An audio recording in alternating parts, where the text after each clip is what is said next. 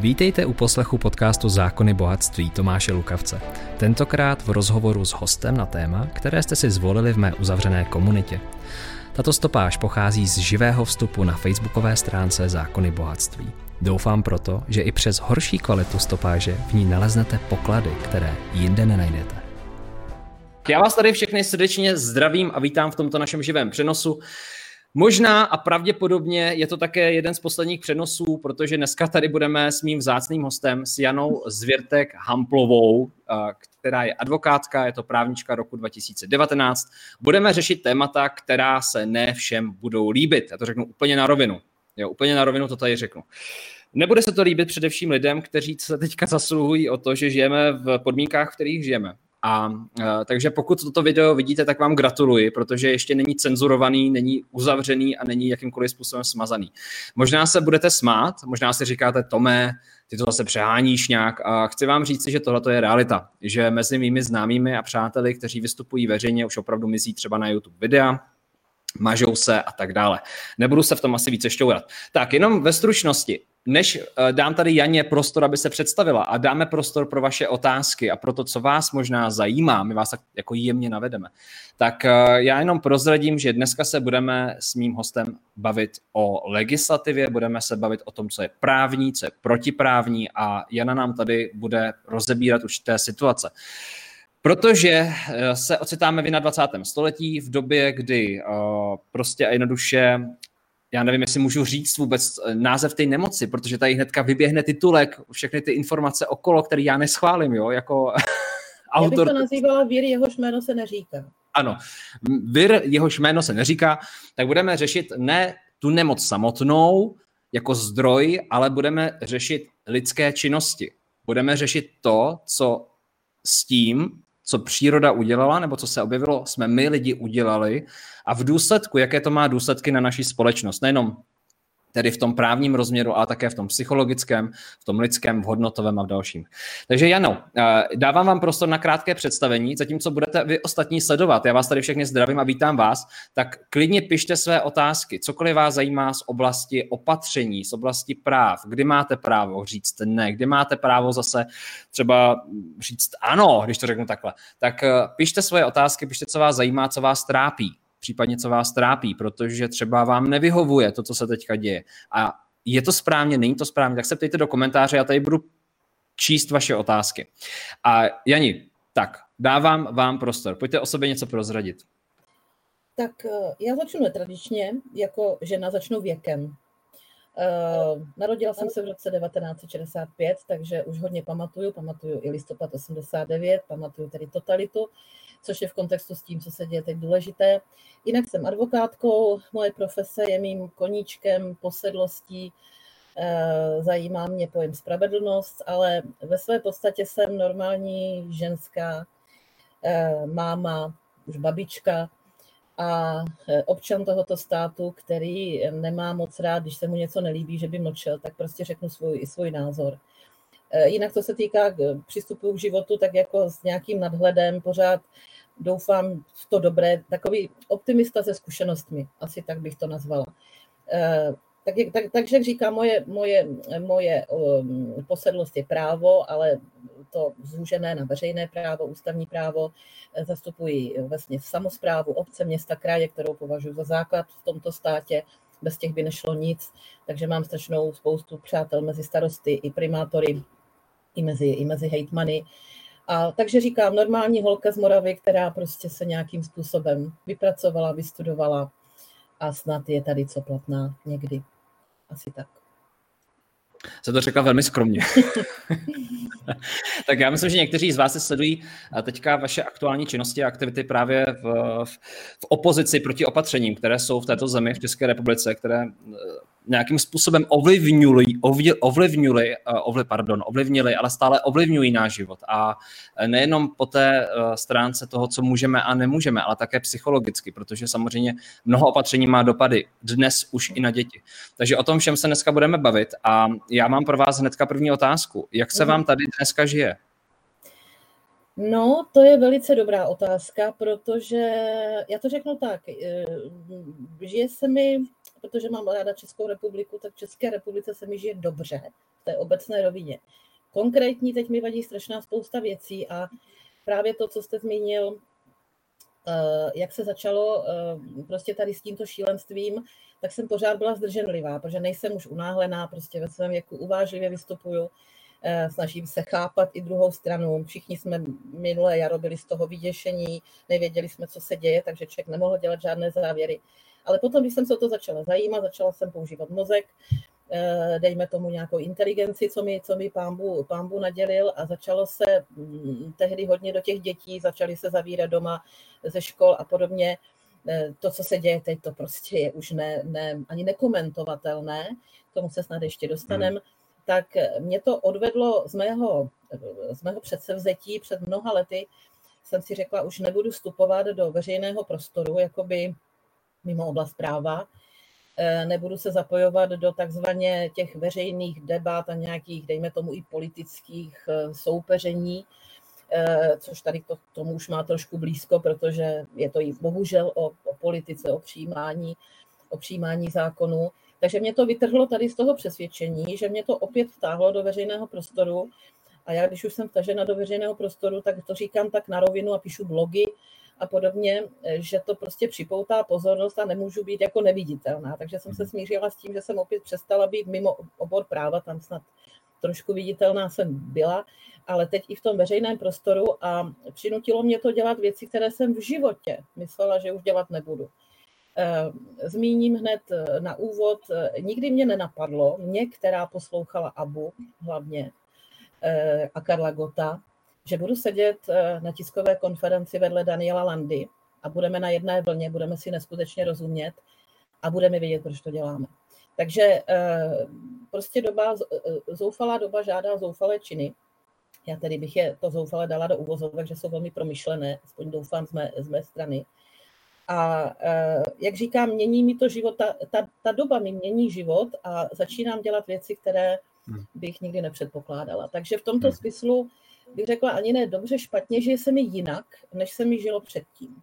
To jsem se soustředila na právo, pak jsem přišla domů, štrikovala jsem si, nasadila jsem si kytičky, e, zašla jsem za vnoučky a teď jsem naprosto úplně jinak. Takže doba mi přinesla mm, jaksi jinou formu života, na kterou si teď tak nějak zvykám, a, ale mám pocit, že prostě je dobře, že to dělám hmm. a mám z toho takový pocit, že je to správné, že to dělám. Takže to mě uspokojuje. Hmm. Asi tak. Super, já moc děkuji, děkuji, eh, děkuji vám, Jano, za ten, ten úvod. Já vás tady všechny ještě jednou srdečně vítám a zdravím na stránce Zákony bohatství. Pokud nás sledujete, tak eh, vám děkujeme. Říkám, toto je vysílání, kde budeme zcela otevřeně mluvit o tom, co teďka vnímáme, co se děje. Já si ještě dovolím říct si, proč jsem se rozhodl tohoto vysílání udělat. A vy jste možná sledovali na začátku roku 2020, to bylo někdy před rokem a půl. Já jsem vysílal poměrně aktivně, ještě tehdy s rouškou, protože moje maminka pracuje v domově důchodců, nebo pracovala v domově důchodců, teďka už jezdí do světa, kde pomáhá. A ta situace se mě velmi dotkla. Bylo mi to, bylo, měl jsem strach, bál jsem se toho, co se děje, takže jsem dělal vysílání s rouškou, zval jsem si hosty a bavili jsme se o tom. Za ten rok a půl se toho mnohé změnilo. Já sám se pohybuju v oblasti marketingu a brandingu přes 10 let. Za tu dobu jsem dělal několik velkých kampaní, spolupracoval jsem s několika osobnostmi. Všechno jsem dělal své pomocí, bez dotací, bez Evropské unie. bez půjček investorů. Takže marketing je něco, co mě opravdu baví, co miluju. Vydal jsem o tom několik knih. A začal jsem sledovat, co se to tady děje v té České republice. A ještě ve spojení s cestováním, protože jsem uh, obcestoval pár států Evropy, Sledoval jsem to, jakým způsobem to působí na lidi, co se tam děje a došel jsem k názoru, že už to není normální, že už se to vymyká kontrole a že opravdu ten prostor marketingový, který tady vzniká pro farmaceutické společnosti ve spojení s nynější situací, jsou velmi, velmi nepříjemné a řekl bych až uh, manipulující.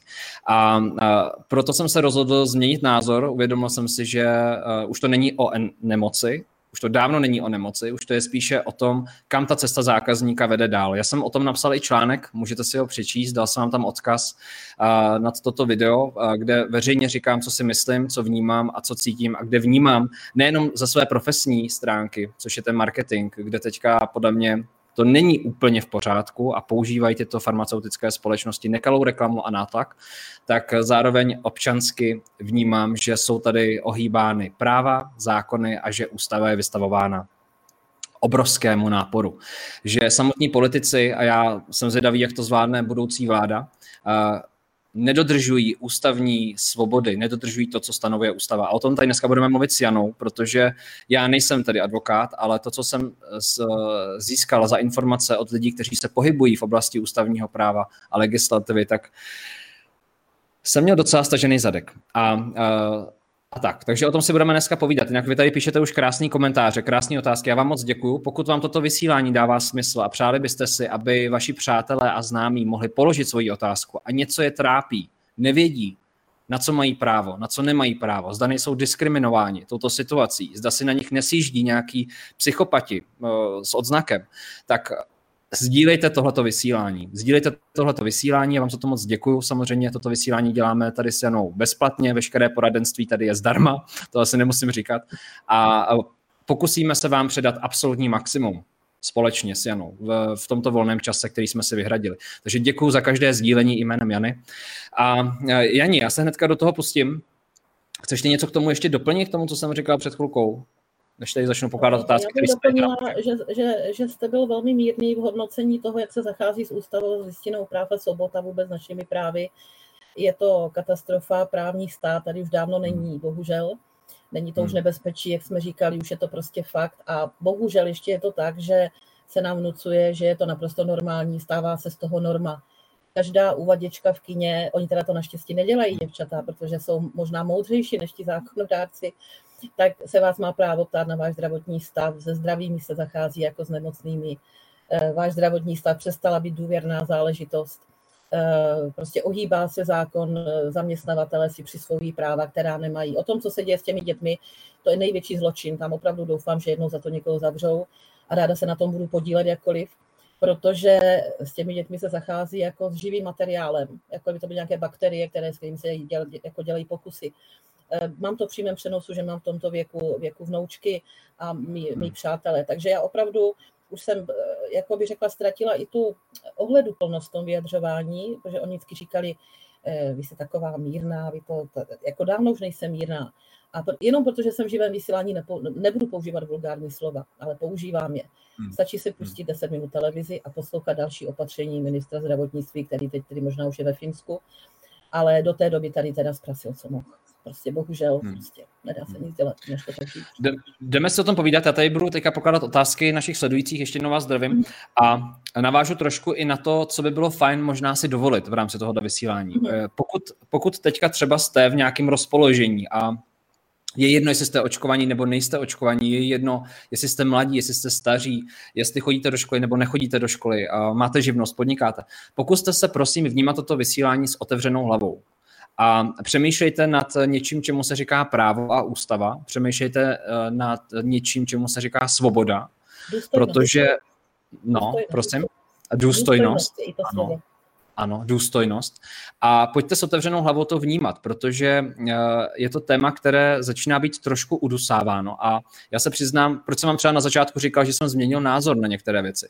Já si myslím a domnívám se, že spoustu vzdělaných, inteligentních lidí v této zemi v tuto chvíli mlčí, protože se stydí, že se k něčemu přihlásili před nějakým rokem a půl a bojí se toho, že by se vystavili kritice, kdyby změnili názor, kdyby najednou řekli, hele, ale tahle ta opatření už dávno nemají být, už to má být jinak, už to necítím, nebo uh, myslím si, že tadyhle po tom, co jsme zjistili o té, o té situaci, že to není zas tak závažné, by mělo být k tomu přistupováno jinak.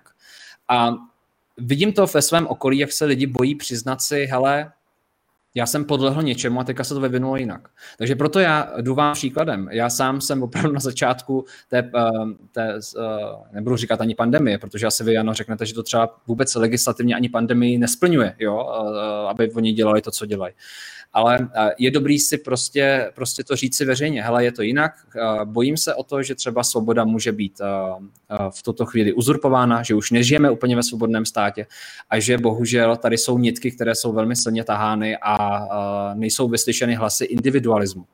Lidí, kteří mají jinačí názor, lidí, kteří chtějí věci jinak a najednou se cítí pod tlakem. Takže Proto jsem vám to řekl na začátku a, budu rád, když nebudete souhlasit s námi, abyste nám psali do komentáře, protože my s Janou se budeme asi do konce našich dní prát o vaše právo nesouhlasit, což se ne asi vždycky, eh, to, to nelze asi vždycky říct o druhé straně. No, ne, nebudu chodit do nějakých konkrétností.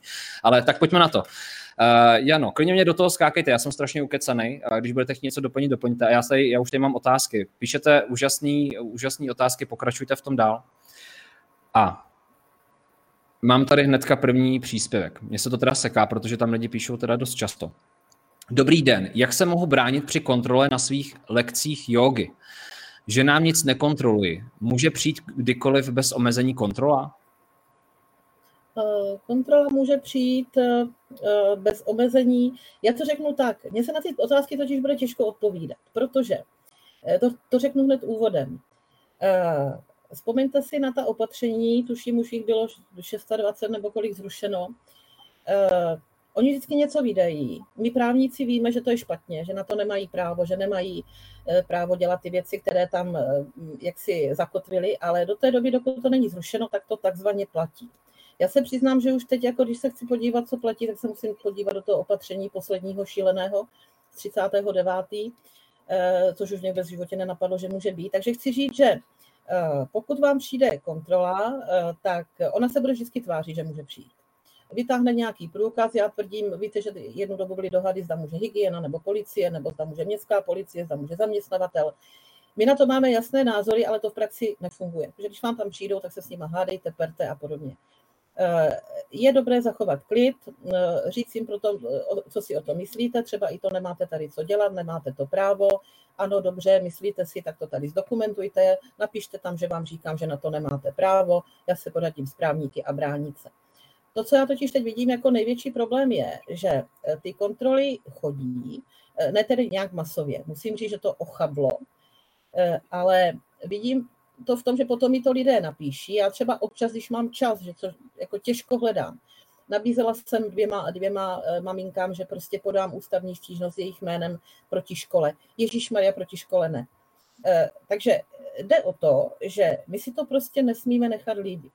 A tady bych už teď ještě navázala na to, co jsi říkal úvodem. Já teď říkám jednu věc, že nastala doba, kdybychom se měli, a teď možná ten, i ty volby můžou být ten, ten průsečík, eh, Kdybychom, eh, kdybychom se měli nadechnout, měli by se nadechnout i ti, co jsou v té vládě nebo co budou v té vládě, a říct si, sakra, musíme už přiznat i ty chyby, co jsme udělali.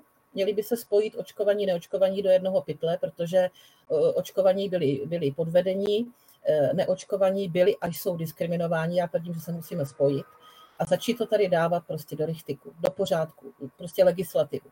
Takže ty konkrétní dotazy, já na ně umím odpovědět jak kniha, co by se mělo, ale to prostě v té praxi jaksi nefunguje. Když vám tam přijdou, tak se s nimi dohadujte. Nechat všechno v klidu zaprotokolovat, zapsat, trvat na tom, aby tam bylo to, co říkáme my, a potom eventuálně se spojit s právníky a řešit to. Tak, jak řešíme všechno jiné, když nám někdo, kdyby nám třeba policie ublížila v autě, taky to řešíme, tak to řešíme stejně, braňme se, braňme se. Lidi, jako to, co mě překvapuje, že se lidé někdy mají strach bránit proti tady tomu, co se děje. To, to mě připomíná dobu tu předlistopadovou. Ano, my všichni víme, že ti komunisti to prostě dělají blbě, že to nesmí a tedy, ale tak jako, no, tak, tak do toho pionýra vstoupíme. No, tak se teda necháme naučkovat, ale tady už jde o, o něco úplně jaksi jiného. Jo, to prostě už jako je úplně jiná liga. Mm-hmm. Lenka Novotná se ptá, chtěli bychom chodit za kulturou. Je povinnost testování a roušek? Vlastně ani nevím. Tady je přesně vidět, že lidi se v tom sami ztrácí. Mhm. Nechci být v roušce a proč bych měla mít testy, když jsem zdravá? Čím se můžeme bránit, když po nás pořadatelé budou chtít tyto požadavky? Velmi přesná otázka. Já chodím za kulturou, jsem tam, teďka moc času nemám, že řeším tady covid. Eh, a vlastně to, jako se omlouvám, ten název jsem řekla, Virg, jehož jméno se neříká. No to teda, eh, teďka už to, nemám moc, jak si za kulturou, já prostě jdu za kulturou, nebudu říkat kam, eh, prostě jdu a buď mě pustí bez všeho tady toho, anebo ať si trhnou nohou. Kdybych byla důsledná a mám na to náladu, jednou jsem to udělala, v tu chvíli mě pustili, říkám, dobře, výborně, já odejdu, prosím vás, jenom mi tady napište, že toho a toho dnes jste mě nepustili, protože proto, teď oni spozornili, Jo, to vám nenapíšem. Říkám, no tak já si teďka zapínám mobil, natočím vás, že prostě jste mě nepustili na představení, protože říkám, já jsem zdravý člověk, já jsem prostě své právná, mám tady občanku, dokonce mám úředně změřené IQ, můžu vám to říct. A, a nebo mě to tady napište a prostě budu žádat náhrady škod. E, jako, potom jsem to představení viděla, protože oni nevěděli, co ode mě můžou čekat. Hmm. Takže to je možná taky taková metoda. E, já tvrdím, že někdy proti e, jaksi lidem, kteří prostě jejich důležitost přesahuje realitu a jejich ego přesahuje realitu, funguje jaksi to sebevědomí. Dobře děláte, tak mě to tady napište. Takže samozřejmě na to není vždy nálada, nebudete prostě se s někým hádat. Já dokonce uh, úplně jako musím říct, když mi jde o náročný soudní spor, kde klient na to čeká prostě rok, tak nebudu se dohadovat, že uh, zruším soudní jednání, že nebudu mít roušku, nasadím si ji. Musím říct, že 99% soudců, jenom co vyjdem do soudní síně, prosím vás, udejme si to. A, jako, a mně už to připadá právě tak absurdní, že všichni jako by to navenek se snažíme teda dobře, abychom měli klid to dodržovat, ale spiklenecky za těmi zavřenými dveřmi eh, na školeních, u soudů, u lékařů, eh, prostě to sundáme. Ostatně volební štáby teď toho byly důkazem, že jo. Tam všichni měli roušky bez. Jediné, koho dusíme, tak ty děti ve školách na chodbách a podobně, to je absurdní. Takže chci hmm. říct, že obranou proti tomu je, Uh, oni to mohou vyžadovat. Ano, skutečně teď ve všech těch prostorách divadlo, kino, koncerty, uh, u, u těch soudů, musí vyžadovat roušku a měli byste být testováni anebo mít všechny ty, buď to, nebo to, nebo to, tu svatou trojici. Eh, dodržuje to 80% eh, mým odhadem. Subjektů, ostatní na to spiklenecky kašlou. A pokud je, někdo na tom trvá, Uh, zažila jsem teď neskutečné historky z volebních komisí, to jednou o tom snad napíšu knihu, co mi hlásili z celé, z celé republiky tak chtí dobře, já odejdu, napište mi to, podepište se pod to, konkrétní pracovník, který mi prostě mám tady lísky do kina, odmítl mě pustit, tak já požádám, ať se mi. A ono to funguje, že většinou zase z těchto případů 90% vás pustí, protože jste prostě zdravě drzí a sebevědomí ale jako já si hmm. připadám hmm. jako absurdista. No, prostě to no ale je to absurdní, je to absurdní, protože vlastně tady, eh, tady v tom případě vlastně oni teda mají, já položím jednu základní otázku, která se tady opakuje. Mají hmm. oni právo na, nás postihnout v okamžiku, kdy třeba neneseme tu roušku do toho divadla? Mají právo jako prostě nás zatknout, protože tady prostě je budovaný nějaký strach, něco, že si myslíme, že bychom to měli dělat, ale je to nějakým způsobem teda vymahatelný v důsledku, Jano? Jak to vnímáte, tuto situaci? Uh, jako podle, podle práva ne. Ale zkuste to dosáhnout během tří minut uh, u té uvaděčky. Uh, práce s ní nebudete a ona má hlavní příklad, protože prostě je podřízená někomu, vás nepustit často ty uvaděčky, říkám, já ty historky sbírám, jednou o tom fakt vydám knihu, že jsem psavec. Eh, oni mi píšou, jsem uvaděčka v divadle, mám příkaz od zaměstnavatele, mhm. že musím to vyžadovat, co kdyby to byla hygiena. Když zjistím, že to hygiena není, mohu dát najevo, víte co, tak jako projděte a pak si to sundejte. Jako my už opravdu, jako my tady řešíme něco, že navenek něco jakoby platí. A uvnitř to stejně 80-90% národa jak si, jak si, eh, jak si spiklenecky neakceptuje. Ale říkám, Počkejte, já vás, já vás zastavím jenom... To není řešitelné, jo? protože vemte si, oni když vydali i ta opatření, hned jak se vydala, my víme, že i teď to 39. padne, to prostě víme, ale do té doby, než padne u toho soudu, tak platí a z hlediska, jako zase objektivně řečeno, ti lidé, co za to jsou odpovědní, to musí vyžadovat, i když to je prostě hloupost. Jo. Takže my tady žijeme teď, já tomu říkám absurdistán, jo, protože eh, jako na tom místě to nevyřešíte. To, že máte právo, je jedna věc, ale že ho v tu chvíli nevymůžete, protože prostě jste inteligentní lidé, nebo se tam dohadovat, nebo se tam hádat, nebo prát, nebo, nebo neodsunete uvaděčku, aby vás pustila. To je nedůstojné člověka, takže prostě odejdete. Pokud máte náladu, tak zkuste vyžádat si to písemně a podobně. Takže eh, oni třeba formálně to právo mají, že to opatření v tu chvíli platí, to jako je teď ta opatření toho 39., co nám pan minister Vojtěch dal na rozloučenou před svou cestou do Finska, tak my si ťukáme na čelo, už je to u soudu, samozřejmě Libertáte to dalo k soudu, takže se teď čeká, že to nejvyšší správní soud zruší, ale do té doby to jakoby platí. Oni to tak vždycky dělali. Oni věděli, že, když to řekl ten jeden z těch ministrů, se nepamatuju jméno, že uh, Arenberger, říkám to dobře, že my víme, že to děláme proti zákoně, takže než nám to soud zruší, my připravíme další a budeme vršit proti zákona opatření, budeme to navazovat. Takže to, touto cestou by protizákonnosti mohly platit pořád, když je budou vydávat a budou na sebe navazovat. což podle mě už by měl zasáhnout ústavní soud, ale to je prostě asi nějak jako na cestě, pokud to bude. Počkejte, počkejte, Jano, to chcete, chcete říct, že chcete říct, že když oni vydají nějaké opatření, kterým se řídí celý národ, protože to jde do médií, jde to všude. Ano. ano. Takže vy právníci třeba jo, pro libertate a další právníci to napadnete, protože víte, že to je protiprávní, že to je protiústavní. Vy mě chcete teďka říct v tom vysílání, že se celý národ, všichni lidé, kteří chodí do práce, kteří mají starosti nad hlavu, kteří uh, řeší chleba a řídí se tím a stojí to peníze, čas, energii. Vy chcete říct, že vlastně oni na to nemají právo nám to nařídit a my to nemusíme dodržovat? Uh, já si myslím, že to nemusíme dodržovat, když je to protiústavní, jde o odvahu se tomu zepřít. Jde o to, já, se, já znám spoustu lidí, kteří prostě vím, že, že, že typově nemají na to, aby se vzepřeli tady tomu třeba v zaměstnání.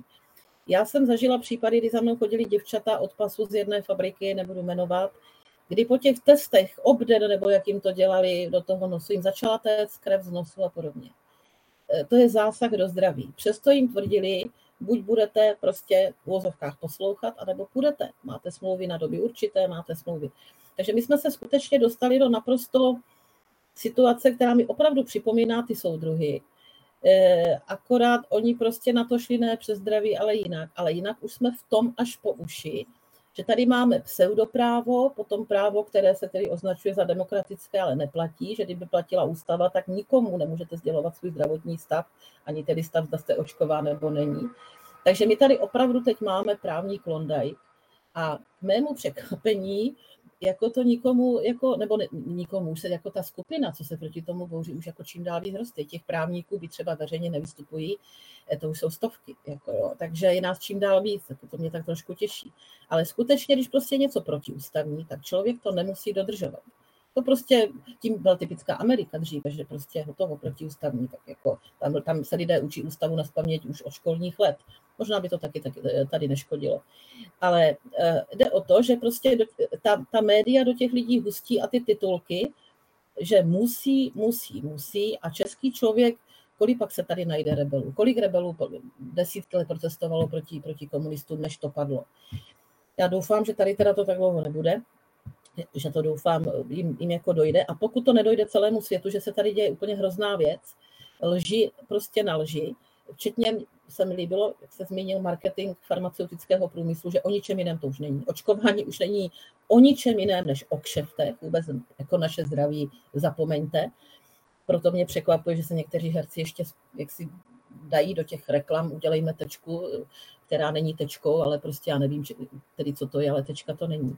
Takže chci říct, že prostě nám se lže do očí, nám se lže eh, jak si z televize, nám se lže z médií, eh, podepisují se pod to i politici, eh, uvidíme, co bude teď, naděj umírá poslední a vydělávají na nás prostě firmy. A bohužel, jako jak hovoří z lékaři, medicínského to už nemá vůbec žádný prostě jaksi hledisko a my právníci opravdu nám hrůzou stávají vlastně na hlavě, co je prostě možné.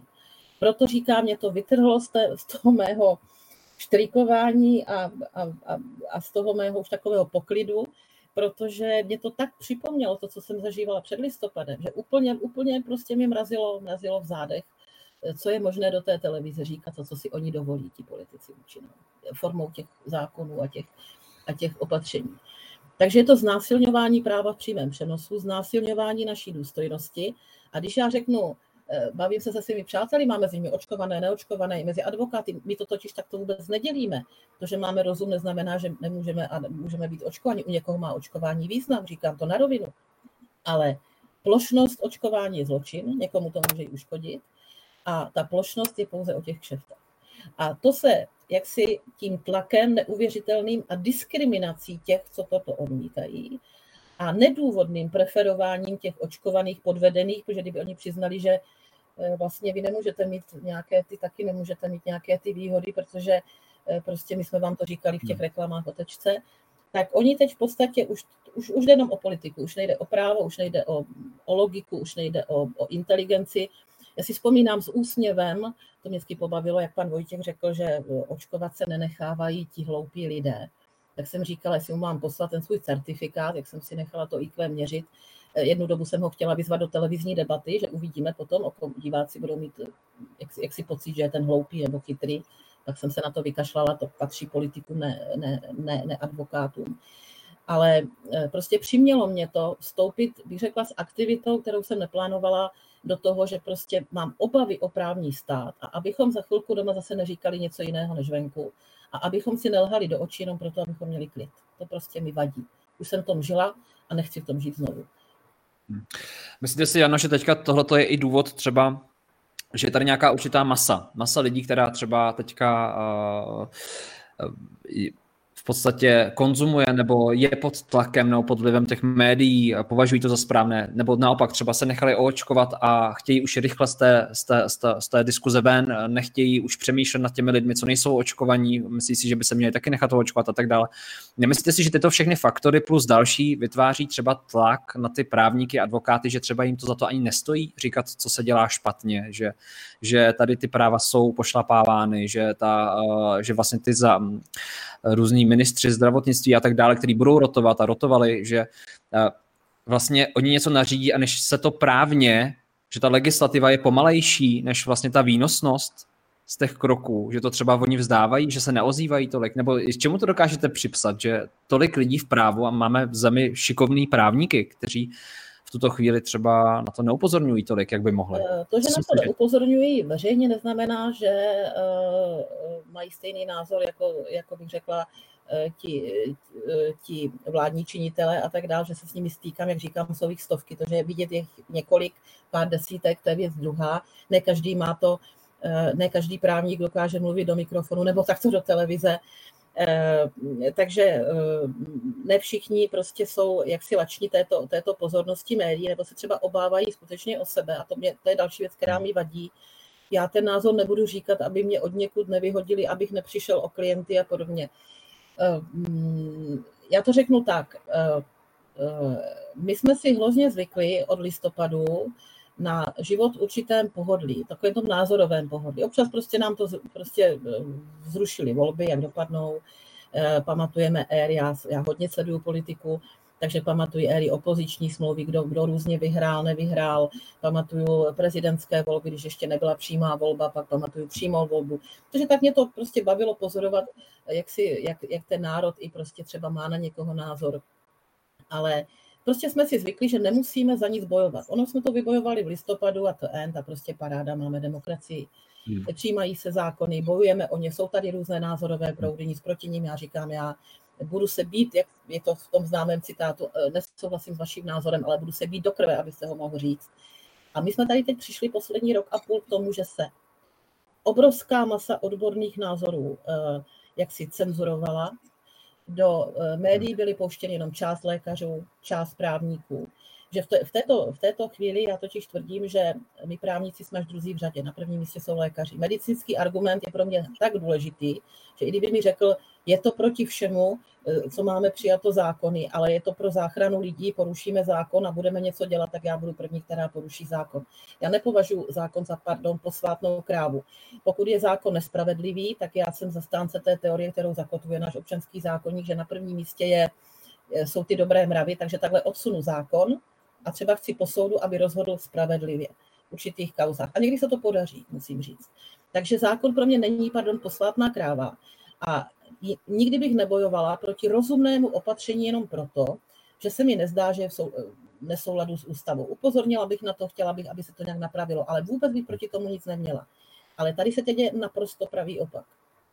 Pandemický zákon, tvrdím, je protiústavní, vůbec neměl být nikdy přijat. Eh, byl přijat z hodou okolností, který prostě ani nechci připomínat. Zrušil se s obrovskou hmm. slávou nouzový stav ve sněmovně nadšeně se tleskalo a během pár, tuším tehdy hodin nebo dnů, byl přijat pandemický zákon, který je stokrát horší než nouzový stav z jednoho prostého důvodu. Nouzový stav se musel obnovovat po, určitých, eh, po určitém období.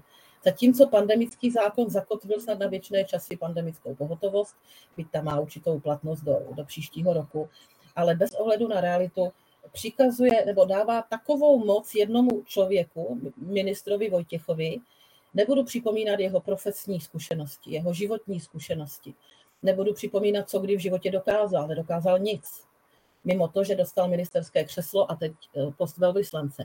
Takže to u mě jako prostě je nulová výbava pro moudrého ministra. A potom se tam vytvořila skupina nějaká, kde já jsem pořád pátrala, jaké má smlouvy s vládou, za co odpovídá. Nebojím se teď, jak si říct, samozvaná skupina těch odborníků vládních z, řad lékařů, a ti ostatní byli, byli prostě umlčováni, odstavení, označování přívlastky, jak jsou dezinformátoři. A tím to teď někdo řekne do očí. Když říkali, vakcína eh, nechrání před, před tím dalším rozšiřováním, vakcína nechrání před tím, je potřeba věnovat se nemocným, eh, nemá význam diskri, eh, diskriminovat zdravé. Kde jsou teď všichni ti chytří, co říkali, že ti lidi lžou? Takže já jsem se snažila vždycky, já než jsem si udělala názor, tak jsem si pročetla, hmm. znám řadu lékařů osobně, prodiskutovala osobně s lékaři, jak to vidí oni z medicínského hlediska. Až pak jsem si utvořila názor. Nejenom tak, že mi si přečtu nějaký titulek, my jsme doba titulku, dvojnásobně se zvýšil počet. Ježíš Maria, ono to může znamenat 20 lidí. Takže my jsme jsou krásný marketingový. Soudruzi, vzpomeňte si na básníky. Přidej tam ty přívlastky, ono to bude zajímavé, že jo říkal, říkal eh, prostě šafránek. Že jo? Takže hmm. eh, vrátím se k tématu. Eh, my prostě žijeme v době, kdy jsme si zvykli na pohodlí, že nemusíme za nic bojovat. Krámy jsou plné, lidi se nějak prostě ke všemu dostanou. Už jsme odvykli, že ta generace, co jsme, jak si prožili tu revoluci v těch ulicích, kdy jsme fakt netušili, odkud ti policajti přijdou, tak to už prostě nezažili. A najednou, jako, že bychom měli teda, no dobře, tak jako jít do ulic, jako proč, jako, no tak jako, a tak to vydržíme, to nějak přežijeme. Když si čtete důvody očkování, z medicínských důvodů je tak 15%, kteří tomu uvěřili. Jinak, abychom mohli cestovat, abychom mohli děti do školy, abychom se nemuseli pořád testovat. Eh, mm, prostě, eh, jak říkám, lid podlehl té masáži, protože je to pohodlné. Já vím, že řada lidí kolem mě mě už přiznalo, no prostě těžce jsme naletěli a teď co, že jo. Eh, ve svém okolí mám bohužel i řadu negativních dopadů očkování a znovu se vracím k tomu, nejsem vůbec odpůrce očkování. Očkování má přijít k tomu, kdo projde žádným lékařským vyšetřením, eh, kde ta indikace je naprosto na místě, to jsou třeba lidé, co trpí hodně chřipkama a, a těmito jako prostě věcmi. I na chřipku se umíralo, protože prostě jsem měla manžela kardie, eh, kardiaka, takže on nesměl dostat chřipku, že by umřel. Takže i chřipka byla takto nebezpečná, na covid by umřel taky, kdyby chudák žil, už ho mám v nebíčku. Takže uh, chci říct, že prostě se tady přistoupilo k virovému onemocnění jako naprosto chy, jako chybnou, chybnou jak, jaksi logikou, nebo spíš jako nelogikou. A když jsem viděla, že lidi stojí fronty na očkování na nádraží, tak jsem dokonce v tu chvíli podléhala skepsi, jestli vůbec má význam mě to říkat. A jak teďka Lukáš Poler, který je členem zdravého fóra skupiny, řekl, teď za mnou chodí lidé, že mají nějaké následky po očkování, většinou, že nefungují jim léky. To je nejčastější si je, že přestanou fungovat léky, které jste do posud brali. Tak jim říkám, tak říká, já už nevím, co jim mám říkat, tak jim říkám, běžte si stěžovat na nádraží. Je to sarkazmus těžký teda. Ale e, zase e, k omluvě těch lidí, když jim to říkají autority, minister zdravotnictví, když tam tomu dělá minister zdravotnictví na tom, v tom obchodáku reklamu, tak proč by tomu nevěřili? Přece on nám nebude lhát. Jako naivita jako obrovská. Hezky mi nahráváte. Jak si pohodlí proti ničemu nebojovat a teď najednou, když se na to pozvolna přichází, že, že je to lež na lež, tak zaprvé nechceme si přiznat, že jsme třeba chybovali, co říkám je chyba, říkám, já říkám mým, mým kolegům, říkám, nevysmívejme se navzájem, očkování, neočkování, úplně jedno žádejme skládat účty. Já jsem požádala o informace, už končím, už mluvím dlouho, já jsem požádala o, kvalifikovaně o obrovské penzum informací, obrovské v tom smyslu jako rozsahově, ne, že by to byly, byla to jedna A4. Jedna A4 na ministerstvo školství kolem dětí, jedna A4 na ministerstvo zdravotnictví a jedna A4 na lékařskou komoru. Chtěla jsem, odkud berou podklady k tomu, co tvrdí v tom, v tom, v tom, v tom reklamním spotu. Chtěla jsem smlouvy, kolik to všechno stálo. Chtěla jsem smlouvy na tu nemocnici, kam v životě nepřišel žádný pacient. Prostě chtěla jsem skládat ty účty. Dodnes nemám ani informace.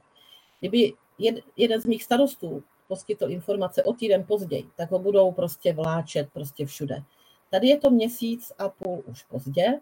Ministerstvo zdravotnictví po mně si vyžádalo tři tisíce, že tolik budou stát kopie. Okamžitě jsem je poslala, ty tři tisíce, a zase nic. Takže já dodnes, ty, ty žádosti jsem dávala v druhém týdnu v srpnu, máme druhý týden, budeme mít října.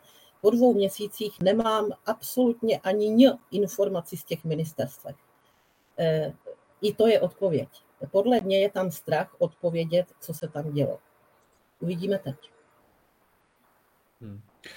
No, eh, já tady občas nedýchám eh, z toho, co vyprávíte, protože to je, mám s tím i osobní zkušenost, která to potvrzuje, bohužel. Mm. Jako, no já chci k tomu market, ještě z marketingového hlediska jenom doplnit, než tady dám, položím otázku Dany. Tak uh, vlastně princip experta se používá už desítky let, nejenom teda v online marketingu, používalo se už v, v offline marketingu kdysi.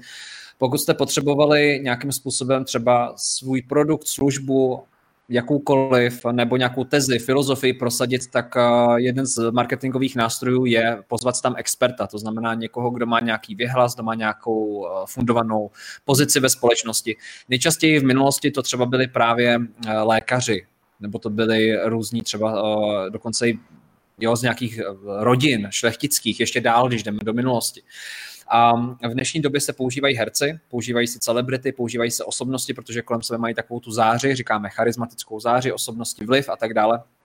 A uh, mnoho lidí nad tím nepřemýšlí kriticky. Jo?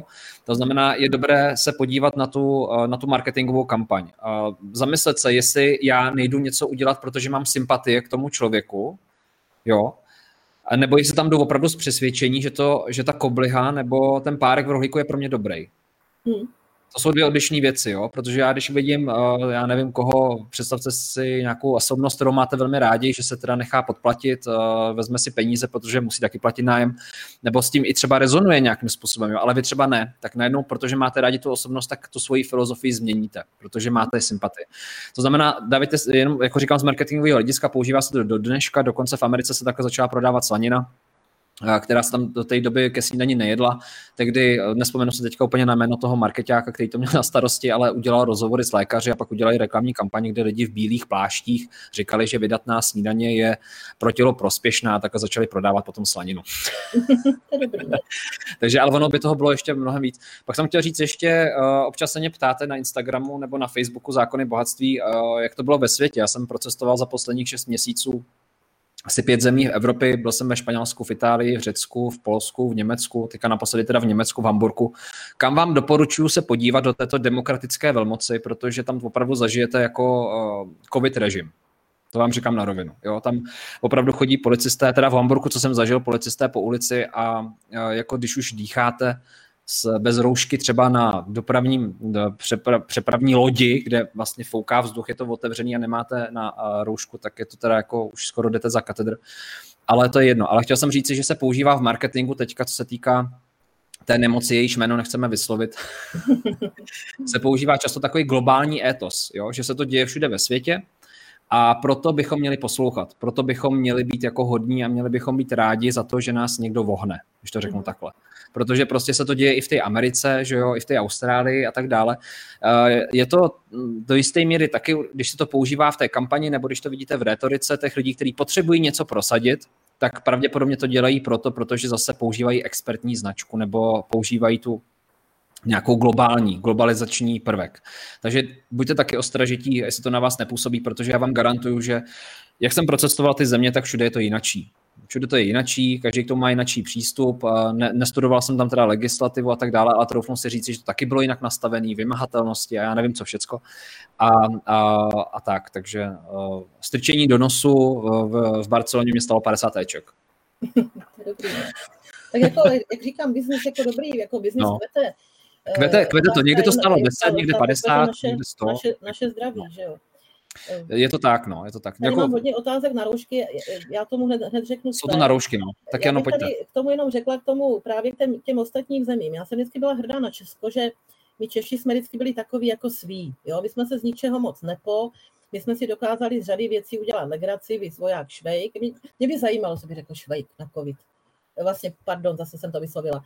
Ale uh, chci říct, že mně se tak občas, když vedeme i nějaké takové řeči, třeba i o politice, zapatříme na západ nebo na východ a, a tak dále. Já tvrdím, my patříme do středu, eh, a to, to jako myslím jako nejenom místopisně, ale jaksi, jaksi filozoficky. A já tvrdím, že Západ je za námi o krok pozadu, protože my už máme zkušenosti s tím socialismem. Oni ne. Eh, takže eh, oni z toho nemají obavy. A zatímco já mám obavy, že se to k nám znovu, znovu vrátí, tady nějaká forma podobné, podobné totality, eh, ať to budeme nazývat jakkoliv, tak prostě je to tady totalita, tady se zneužívá moci bez, bez nějakého právního důvodu a, a podobně. Takže já tvrdím, že my jsme krok jaksi před nima a můžeme se na ně tak jako dívat, jako tak hoši, tak si, tak si to zkuste, my už to máme za sebou, ale že bych se tím jakoby řídila, co se děje na západě, to tady rozhodně ne. To je jako jedna věc. Druhá věc je, že, a teď obecně, všem politikům, východ, střed, západ, se nepochybně, eh, a výjimka dělá pravidlo, nepochybně líbí to ovládat lidi. A ten, ta pandemie, nebo ta tvrzená pandemie, nebo tady ta nemoc, jejíž jméno neříkáme, se k tomu stala tak neskutečným nástrojem, Bůh ví, odkud to přišlo, kdo s tím přišel a podobně, hmm. že teď už opravdu, když se nad tím zamyslí lidi mozkem, tak musí přece to každý normální člověk, to, to nemusí být advokát, abych viděla, jak se nám prostě lže do očí. Takže eh, já si myslím, že eh, ten vir byl neskutečně zneužit tím neříkám, že tu není, že tady nemáme prostě, já vzpomínám v roce 96, že tady bylo milion lidí nemocných chřipkou. E, opravdu to bylo fakt paseka ve firmách všude, milion lidí nemocných chřipkou. A neděla se setina toho, co teď. E, teď tady prostě si s hrůzou sdělujeme stovky, stovky lidí, že to má vliv na, na plíce, plicní ventilátory. Říkám, já jsem si to u těch lékařů všechno vyfutrovala argumenty a naprosto mám, mám jako jasno, že to, co se děje teď, je naprosto neúměrné tomu, co ten, co ten vir, jehož jméno neříkáme, prostě může způsobit. U někoho fakt pohromu, někdo na něj může umřít, jak může umřít na chřipku, ale zase někdo ho má eh, i v 75 letech ani si toho nevšimne, to, že se u chřipky jako vůbec nezažijete. Takže eh, vrátím se k rouškám. Roušky jako takové Zase taky se přiznám k tomu, když to přišlo na jaře, Ježíš Maria, no tak byli jsme i doma z firmy, roušky jsem si brala eh, všude, kde jsme šli, říkám, snad to teda něčemu pomůže, pak nakonec ještě řeklo, že i ty maminky, co ty roušky šily, že by to bylo k ničemu. Hmm. Moje dcera jich našila stovky, protože my jsme takhle, prostě když je potřeba, tak prostě se pomáhá, my jsme tak jaksi vychovaní. A e, prostě roušky jsou absolutně k ničemu. Prostě roušky jsou e, hadr, hadr na, na, na ústech, který nám bere tváře, bere nám e, obličeje. Takže já jsem se zařekla a teď, a teď bych to tak doporučila všem, a jako trošku revolučně, a to taky nejsem žádný revolucionář, že by se hádal někde u vchodu. E, vcházím bez roušky, chodím prostě bez roušky všude, do Globusu, do Lidlu, e, do všech veřejných prostor, do kina. Kdybych byla požádána slušně, prosím vás, víte, my musíme držet pravidla, nasaďte si, no tak asi bych poslechla, to říkám na rovinu, nebudu se hádat, škoda mé energie, se hádám u soudu, bojuju za jiné lepší věci, než bych se hádala tady o to, musela bych být náladu, Uh, občas jsem se jako chtěla to písemně a pak mě tam pustili, že jo. Ale uh, chci říct, že prostě zatím jsem teď jak si ten odpor příliš necítila. Všude chodím bez roušky, koukají na mě ty s těma rouškama. Všimla jsem si, když jsme byli v Lidlu, bylo nás tam většina už nahoře bez, Eh, tak najednou i ti, co to měli, tak si to začali sundávat. Takže podle mě je to teď o odvaze lidí, o nějaké důstojnosti, o nějaké sebeúctě, protože nám to bere tváře, my se vyhýbáme pohledům. Já se přiznám, když jsem to první období nosila roušku, tak najednou jsem nepoznávala lidi a prostě bylo mi to hloupý. Třeba na mě někdo řekl ahoj Jani a já jsem teďka nevěděla, kdo to je, bylo mi hloupý se ptát. Tak jsem se přistihla po třech měsících, že se vyhýbám pohledům lidí, abych se nedostávala do těchto situací. Takže ono to mění jenom, nejenom tady to, ale mění to vztahy mezi námi, mění to vztahy mezi těmi dětmi v té škole. Jo, e, tam, tam, tam do sebe prostě pouští se, hele, ty seš chichy, ty, ty jako nenosíš trošku chichy, ty musíš na jiný záchod, protože jako co to pro boha je, my máme tady v hmm. E, a tady to použiju, covidový rasismus v přímém přenosu. A hmm. všichni jsou v klidu. Jako, kde jsou ty titulky o nějakém, jako prostě o nějaké diskriminaci? Eh, takže eh, já to řeknu tak, měli bychom teď, říkám, já bych dala tu čáru ty volby, že prostě personálně se to nějak promění. Snažím se být optimista, že to bude k lepšímu. Ale eh, podle mě teď podstatné je to, co se děje mimo vládu, mimo tu sněmovnu, to, co uděláme my lidi. Proto my pořád, jak si dáváme dokopy a pořád jsme mohutnější, musím říct tu odbornou sféru, aby tam byl i ten mimoparlamentní vliv těch odborníků, protože prostě by to chtělo říct lidi dobře. Prožili jsme tady nějaké období, dělali s náma pokusy, s očkovanými, neočkovanými, prostě právo se trhalo na kousky, eh, opatření všechny se musí zrušit, pandemický zákon musí do pekel, eh, zkvalitněme zákon o ochraně zdraví, dejme zase ty pravomoci hygieně žádným politikům, že pandemický zákon dal moc politikům v otázkách medicíny, jako nechápe nikdo dodnes.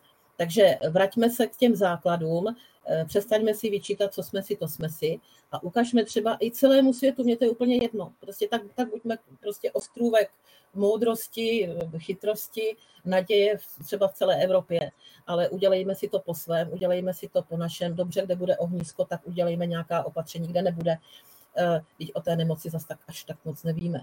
Eh, takže poraďme se lékaři, i ti, co mají odlišné názory, pohádejte se o to, myslím, hmm. inteligentně, ale pro boha nedělejme z těch lidí blbce, nesegregujme děti, nedělejme tady prostě, říkám, covid rasismus, eh, ne, netrhejme ústavu, listina práv a svobod, teď už je prostě opravdu v některých částech cár papíru. Takže ale, a nejhorší je, že to začínáme brát jako samozřejmost. Pro mě to tedy rozhodně není samozřejmost. A hmm. lidi by to pochopili, až by se sáhlo na to, co je jim blízké. Ono se říká, hmm. eh, já to vím i když třeba jsem řešila nějaké kauzy, když mě třeba řada starostů řeklo, a tak tam, že tam ten se o něco v té, vedlejší obci bojuje, to mi nikdy dělat nebudem. Jenom do okamžiku, než se mu přihodilo to tež. Takže eh, já bych to řekla tak, eh, nastal čas se zhluboka nadechnout, přestat dodržovat nesmyslná nařízení, což mezi ně patří nošení roušek.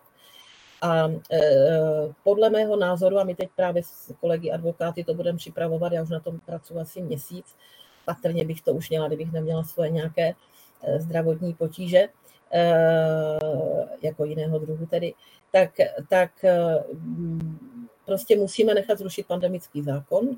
Ten jak, ten, jak padne, tak padne všechno. Nebude, že pandemický zákon, ještě abych to řekla, prostě pokud nás kdo dívá, pandemický zákon je, je šílené zvěrstvo v tom, že svěřuje neskutečnou moc do rukou jednoho člověka, a to byl ministr zdravotnictví. To, co dříve muselo projít sněmovnou, to, co dříve se muselo v nouzovém stavu obnovit po 30 dnech a podobně, najednou mohl dělat jeden člověk. Já teda jako eh, pořád eh, obdivuju ty eh, optimisty, že to byla věc jenom jako Vojtěcha to, nebo těch ministrů. Na tom rozhodně nepracoval jenom jeden člověk, na tom pracovali ti z těch různých týmů, které jaksi byly přizváni vládou neformálně, protože o tom není žádná smlouva, žádná dohoda. Ti lidé pracovali bezplatně, eh, bez smlouvy, to je to, co chci ty informace, hmm. tak já jsem řekla, se taky přihlásím do toho týmu a budu tam také radit. Jako klidně i zadarmo, při, jako, tak mě přizvěte. Takže bylo to tady celé obrovsky podivné, eh, že tím pádem, proč o tom mluvím, nemáte-li smlouvu, nemáte odpovědnost. Naprosto za nic. A pokud se eh, opatření, jak si komentovalo tak, že opatření je politické rozhodnutí, nikoli v zákon nebo vyhláška nebo něco podobného, tak to už nám hlava nebrala nikomu. Takže eh, ono ještě přijde na to skládání účtu, ale to není podstatné. Tam jsou promlčecí doby, já říkám, že za to ještě jednou někoho zavřou. Ale teď jde o to, aby ti lidi žili normálním životem, že jinak my prostě si na tu normalitu prostě odvykneme a budeme žít pořád jakoby ve strachu, jestli náhodou něco někde takže říkám, já doporučuji svým přátelům, kdo máte na to eh, jaksi odvahu, sebevědomí, prostě já už jsem jako roušky jak si odložila, už několik měsíců nenosím nikde, mám ji u sebe, abych si nezhatila soudní jednání, takže projdu prostě soudem jako vchodem, ale ve 90% jednacích sínic prostě roušky máme dolů, že se v tom musíme, abychom mohli mluvit. Do obchodu to nenosím taky, do, do, do divadel taky a do, do kina taky jsem mi upozorněna, buď respektuju a když mám náladu, řeknu, dejte mi to písemně a pak většinou respektovat nemusím. Ale to je jako, já považuji roušku za symbol, za symbol toho útlaku neskutečného a porušování všeho i lidské důstojnosti. Jsou tady závažnější věci. Segregace dětí ve školách a podobně. Takže, ale ta rouška je toho takový symbol, že její odložení bych chápala Eh, jako když jsme v tom listopadu tam strhávali nějaké vlajky a takové věci, tak bych to eh, chápala, že teď bychom měli strhnout ty roušky, protože takovou, hmm. takovou revoluci udělat. Jani, já to jenom podporuju, a protože to vnímám dost podobně posledních několik týdnů a měsíců, co se děje a kam se ta situace dostává. Co následujete nově? Tak já vás tady vítám. Je to teďka volná diskuze s Janou Zvertek Hamplovou, advokátkou, právničkou roku 2019. Pozval jsem mi, jsem moc rád, že si udělala čas. Řešíme tady opatření z pohledu práva, z pohledu legislativy, řešíme tady i to, co vás trápí protože ten tlak je veliký a některé věci nedávají smysl a snažíme se v tom zorientovat. Nahoru na toto vysílání jsem vám dal několik odkazů a pokud vás zajímá třeba i to, co se děje teďka marketingově, jak na nás působí, co se děje podvědomě, manipulativně, tak jsem pro vás napsal článek.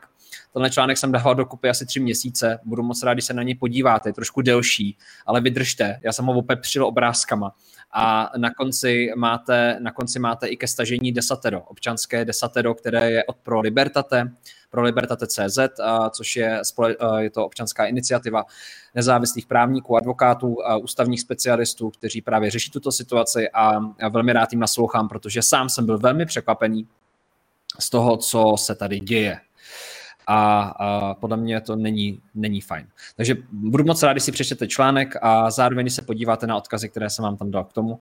A Jani, uh, jste teďka hezky nahrála i jako, co se týká toho psychologického rozsahu a toho, jak my ztrácíme kontakt. Tady píše Peťula, uh, Peťula Péťova, píše,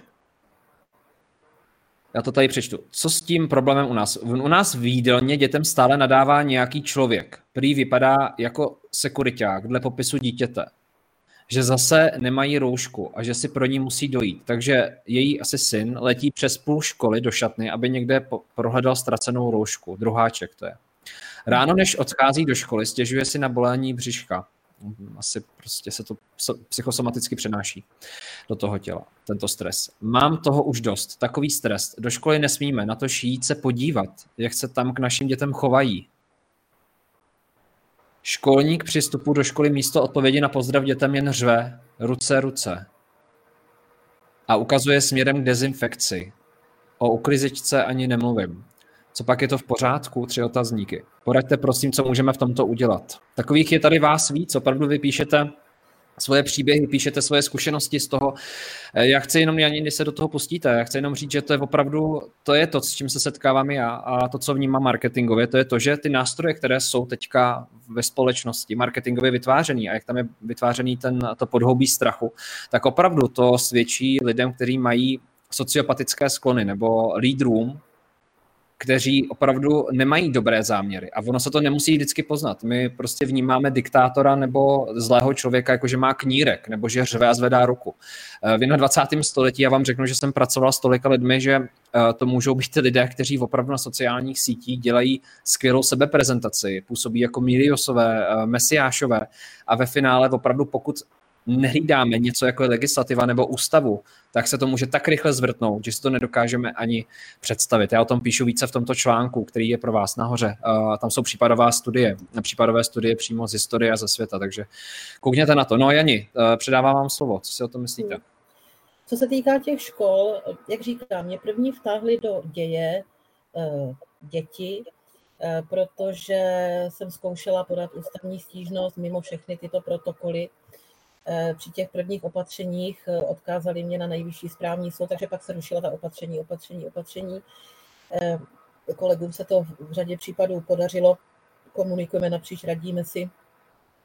Takže tam jde o to, že tak, jak vy správně říkáte, jak mě to, to popisují rodiče, já bych potom ti to, takhle, já bych polovinu těch lidí, co dělá tyhle věci vůči těm dětem, poslal na psychiatrii.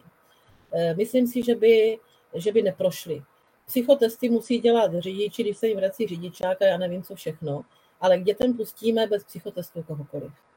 Eh, za této situace, já se přiznám, že jsem eh, šla kolem jedné školy, teď úplně s hodou, okolností, úplně v cizím městě a eh, prostě zaujalo mě to, jak si z toho pohledu, že se této problematice věnuju a taky tam stál před vchodem asi školník nebo něco podobného a šli tam prostě děti, druháci, třetíáci odhadem a začal na ně řvát, já se zase omlouvám za ten výraz, jako prase. Eh, hlasitě, eh, neříkám přímo vulgární výrazy, ale výrazy prostě podobného typu. Ty děti se začaly třepat. No já jsem udělala teda dva kroky a já taky nezvyšuju hlas obvykle, ale já jsem tak zvýšila hlas na toho člověka, říkám, prosím vás, vrazila jsem mu před oči vizitku, nerada zneužívám toho, že jsem advokátka v tomto smyslu.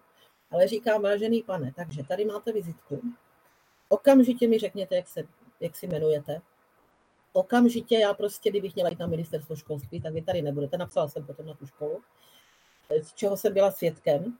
A já to řeknu tak, eh, nikdo tyto věci za ty rodiče nevyřeší. Ty, ty rodiče, pokud nechtějí v tom být sami, ať se spojí s těmi ostatními.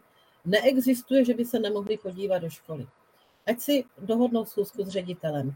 Eh, jedině z pozice síly, když budou jednat, tak něčeho dosáhnou. Eh, co jiného říct? Mě kdyby ubližovali dítěti, tak i kdyby mě prostě tam nechtěli pustit, tak naopak klidně udělám cirkus a prostě povolám si já policii, mě, mě tam ubližují dítě, mě tam šikanují dítě. Jo. A najednou by viděli, jak jsou ti, eh, ti co toto to, dělají, takhle malí. Eh, oni jsou silní do doby, dokud se jim ustupuje. Okamžiku, kdy dáte na jeho sílu, je to známý z jiných kaus prostě, eh, já zastupuji hodně proti státu, protože zastupuju obce, města, kraje, často prostě v dotačních věcech podobných, často proti ministerstvům zastupuju. Takže jako proti zdánlivě silnějším, formálně silnějším. Takže já v té pozici jsem pořád. Kdybych se bála třeba někdy jít do odvážné žaloby a prostě neoznačit úředníky nějak, třeba, že postupovali šikanózně nebo něco, hmm. tak prostě najednou pořád ustupujeme, ustupujeme, až už nemáme kam. A my zatím hmm. třeba jako řadu těch sporů vyhráváme, protože prostě jsme chytřejší nebo umíme lépe argumentovat. E, a nebojíme se argumentovat. Takže podle mě stejnou cestou, ať si vzpomenou třeba rodiče, ano, dobře, představme si soud. Slyšeli jsme, že to říkala paní Hamplová, představme si soud když se postaví pět rodičů, už je síla pět, deset, nedej bože, když se postaví všichni rodiče ve škole, tak ta škola začne skákat, jak rodiče budou chtít. Zřizovatele bych, bych, bych nevynechávala. Já vím, že na těch obcích to teď nemají lehké, já to znám od těch starostů. E, oni nemohou jakoby říct, my budeme porušovat zákon, ale mohou být tichými spojenci a často jsou já tvrdím a nemohu samozřejmě jmenovat a nemohu to ani moc hlásat do světa, nebo respektive nemohu. Mohu, protože já jsem pišná na ty malé obce. Myslíte si, že na 80% obcí v těch školách, v těch malých školách se toto dodržuje? Prostě tichá dohoda celé vesnice, eh, pokud tam nemají nějakého rodiče, který tvrdí, že potřeba no, jako nosit roušky a tak dále, což jsou taky takové výjimky, eh, tak eh, prostě na těch obcích na sebe mrknou a po, jako používají zdravý rozum. Ty velké školy, velká města to mají těžší a to chápu, mě to říkají primátoři někteří. My přece nemůžeme deklarovat, že to nebudeme respektovat. Říkám, no tak aspoň třeba ty, ty maminky a táty pozbuďte, ať tedy se brání a že potom vyhovíte jejich přání. Takže tuto bitvu, jak v tom listopadu 89, kdyby ti lidi nevyšli do ulic, myslíte si, že by se něco stalo? je potřeba, aby obrazně řečeno lidé vyšli do ulic, možná někdy fakticky na to dojde, já nevím, já doufám, že ne, ale aby prostě na tu školu vyšli, aby trvali na setkání s vedením školy, aby trvali na setkání se zřizovatelem, což bývá většinou samozpráva, krajská nebo, nebo, nebo obecní, bez emocí, žádný prostě výkřiky tam nepomůžou. Říct, podívejte se, ukažte nám papír, že ty roušky jim, jim pomáhají na té chodbě, už ta absurdita, že ty děti jsou ve třídě bez roušek, jdou na chodbu, musí si je nasadit pak jdou někam na WC, tam si to podle mě povyměňují třeba i ty roušky mají pořád stejné, stejně to plný bacilů, všude se to válí. Prostě roušky jsou symbolem, já, já už teďka tvrdím, útlaku, útlaku a e, proto pořád chtějí ti mocní nahoře, aby jsme na těch obličejích měli. Že prostě jim to zdůrazňuje, ano, my jim to můžeme nařídit. Okamžiku, kdy to, kdyby, teď to řeknu obrazně, kdyby prostě e, všichni u nás ty roušky sundali, tak myslíte si, že proti nám těm deseti milionům budou, budou vést eh, přestupkové řízení? To by se zbláznili. Takže já tvrdím, že to máme v rukou. Když teda nemají rozum ti nahoře, vydávají opatření, na kterými si takhle musíme ťukat hlavou, prostě prstem jako prostě na hlavu, že jsou i nelogická. A e, tvrdí nám v těch reklamních spotech, jak to očkování znamená tečku, jeden z mých dotazů na Eh, na eh, ministerstvo zdravotnictví bylo, že chci podklad odborný, medicínský, který eh, odůvodňuje tvrzení v té reklamě. Že jinak to je klamavá reklama, že jo. A proč proto ty informace nemám, že podle mě žádný takový odborný podklad neexistuje. To udělal nějaký, jak byste odborník v marketingu, to udělal nějaký prostě nějaký odborník na, na reklamu, Eh, dal tam ty herce, že jo, některý mě fakt líto, že mě mám ráda a teď poslouchám, jak oni říkají, to lží těm lidem, oni prostě jim lžou. Říkám, pro boha to v těch filmech ani tak nemusí hrát, jak v těch reklamách. Takže že to není žádná tečka. Prostě očkování znamená, že člověka chrání před těžším průběhem a to ještě to tak nemusí být vždy. To je jako jediný výsledek očkování. Vše ostatní, co se nám říká, je lež a je kvůli marketingu těch farmaceutických firm. A proto křivíme právo, křivíme charaktery těmi rouškami. Já snad bych ji teď ani snad už doma nenašla, mám jednu v kabelce. A e, tvrdím, že je to o tom, jak se síla národa postaví a řekne tak vážení. My jsme očkovaní, neočkovaní, že jsme očkovaní, tak dobře, někteří třeba nám to přineslo psychickou jistotu, dobře, v pořádku. Já mám spoustu kolegů advokátů očkovaných a řekli, že jsou klidnější psychicky, naprosto v pořádku. Taky mám advokáty, kteří řekli, při nás, jako prostě nám to přineslo zdravotní problémy, že nás předtím ani nevyšetřili, nějaké třeba kontraindikace s našimi nemocemi. Takže eh, v podstatě si říct, jako by my normální lidé, dobře, to tak jsme, někteří něčem naletěli, někteří, některým to pomohlo, někteří nechtěli, čára a začneme prostě mluvit pravdu. Co to očkování může, co nemůže, ale prostě jako přestaňme si lhát a přestaňme křivit pod zámínkou nějakého víru, jehož jméno neříkáme, eh, legislativu, zákony, ústavu, že jak se jednou zvykneme, že se na to nemusí brát ohled v jednom případě, tak se na to přestane brát ohled v tom druhém. A to, co bych teď novému ministru školství, který nevím, kdo to bude, doporučila, aby okamžitě, ale okamžitě zrušil absolutně všechnu tu, tu diskriminaci těch dětí a tu, to ničení psychiky a tu, jak já říkám, ten v úvozovkách COVID, COVID rasismus, prostě oddělování dětí eh, podle nějakých takových kritérií. Vy jste ty karantény, mám tisíce dotazů na ty karantény, hmm. že očkovaní můžou chodit do školy, to jsou ti starší, těch 16 let, jako studenti, očkovaní můžou chodit do školy, ale neočkovaní musí zůstat doma v karanténě. Já tvrdím, že eh, eh, říkám, to je jedno z těch opatření, za které by měl jít jako fakt někdo do kriminálu, že to nemá ani logiku, je to prostě proti všemu. Takže oni odebírají právo na vzdělávání, které je ústavou zaručeno na základě absolutně nesmyslného argumentu, medicínsky nepodloženého, jenom proto, že někdo politicky rozhodl. Kdo politicky rozhodne, odebrat určité skupině mladých lidí právo chodit na ty jejich házené, na ten sport a podobně, když ještě opomím, jak to lékaři komentují, že vlastně my jim bereme zdravý způsob života, ale odebírají jim ústavně zaručené právo na vzdělání. Ty děcka doma brečí, protože nemůžou do školy, nemůžou za kamarádama, ti starší nemůžou za svýma holkama nebo za svýma klukama. Eh, prostě jenom proto, že eh, jako trest za to, že se nenechali očkovat, no pro Boha svatého, jako já být už těma rodičema, tak jdu před tu školu snad demonstrovat, jo, protože toto nemá, to už totiž nemá logiku. A podle mě by za to, já teďka jako chystám takovou nějakou, říkám, počkám, jak se to po volbách, jak si uklidní, ale chystám takový nějaký mustr, budu se o tom radit s kolegy eh, teď v příštím týdnu, že by za to měli chtít potom státu, je to bohužel smutné, že to půjde z našich daní, ale jinak se ten stát nespamatuje, eh, finanční satisfakci za zásah do osobnostních práv. Že nějaká omluva a tak dále, co, jako, co pan, pan Vojtěch se nám asi omlouvat z Finska nebude, ale, a to je taky těm dětskám mohou být platný, ale já bych trvala na tom, že prostě musí umožnit přístup ke vzdělání, že to, že není očkovaný, není důvodem, aby musel absolvovat karanténu a očkovaní, aby mohli chodit do školy. Hmm. To je prostě dnes, já tvrdím, zločin proti lidskosti, ale, ale jako říkám, chce to ty odvážné rodiče, kteří tam třeba i tomu řediteli vyrazí dveře takhle to podle mě stejně skončí, pokud se na nahoře nespamatují. Jení, já jsem uh, vás celou dobu tady uh, poslouchal, protože to, co říkáte, prostě člověk nad tím musí opravdu uh, přemýšlet. A mezi tím jsem četl i zprávy, co tady chodí od vás do komentářů a chci vám všem poděkovat co se zapojujete, co píšete své názory, své zkušenosti. Já myslím, že to je nesmírně důležité si sdílet, protože když se to děje za zavřenými dveřmi, tak máme pocit, že se to děje jenom nám a že to je nějaká výjimka. Ale když vidíme, že se to děje opravdu celospolečensky, u Nováků, jo, tady u Petru a tak dále, tak zjišťujeme, že opravdu tady něco není v pořádku a že by bylo fajn se podívat, uh, odvrátit tu pozornost od debaty, kolik je nemocných a kolik je jako to, ale podívat se třeba na to, jaký to má další sekundární dopady, to, co my tady děláme jako opatření. Tady třeba Píšete, a opravdu se to velmi často opakuje, Jani. Lidi tady sdílí, že se nechali třeba očkovat, protože jim to třeba zaměstnavatel přikázal, nebo protože chtěli začít cestovat, nebo protože chtěli jít do toho divadla. A to jsou všechno věci, které uh, poslouchám. Já jsem byl nedávno v Hamburgu v Německu a já jsem se ptal, uh, mám tam přátelé, kteří tam pracují a jsou poměrně úspěšní. A ptal jsem se jich, mhm. proč se nechali očkovat.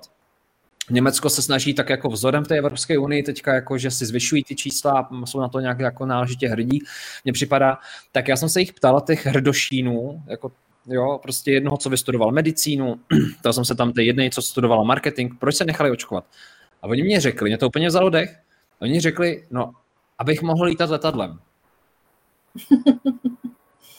Tak dobrý, no, tak jako mají k tomu svůj důvod, zariskovat. Ale rozumíte, jo, ale rozumíte, to je prostě je ta nemoc, ta, ta, ta filozoficky, když jdeme do podstaty, tak ta nemoc sama o sobě, kolik nařízení udělala nemoc, kolik opatření udělala nemoc ve vzduchu.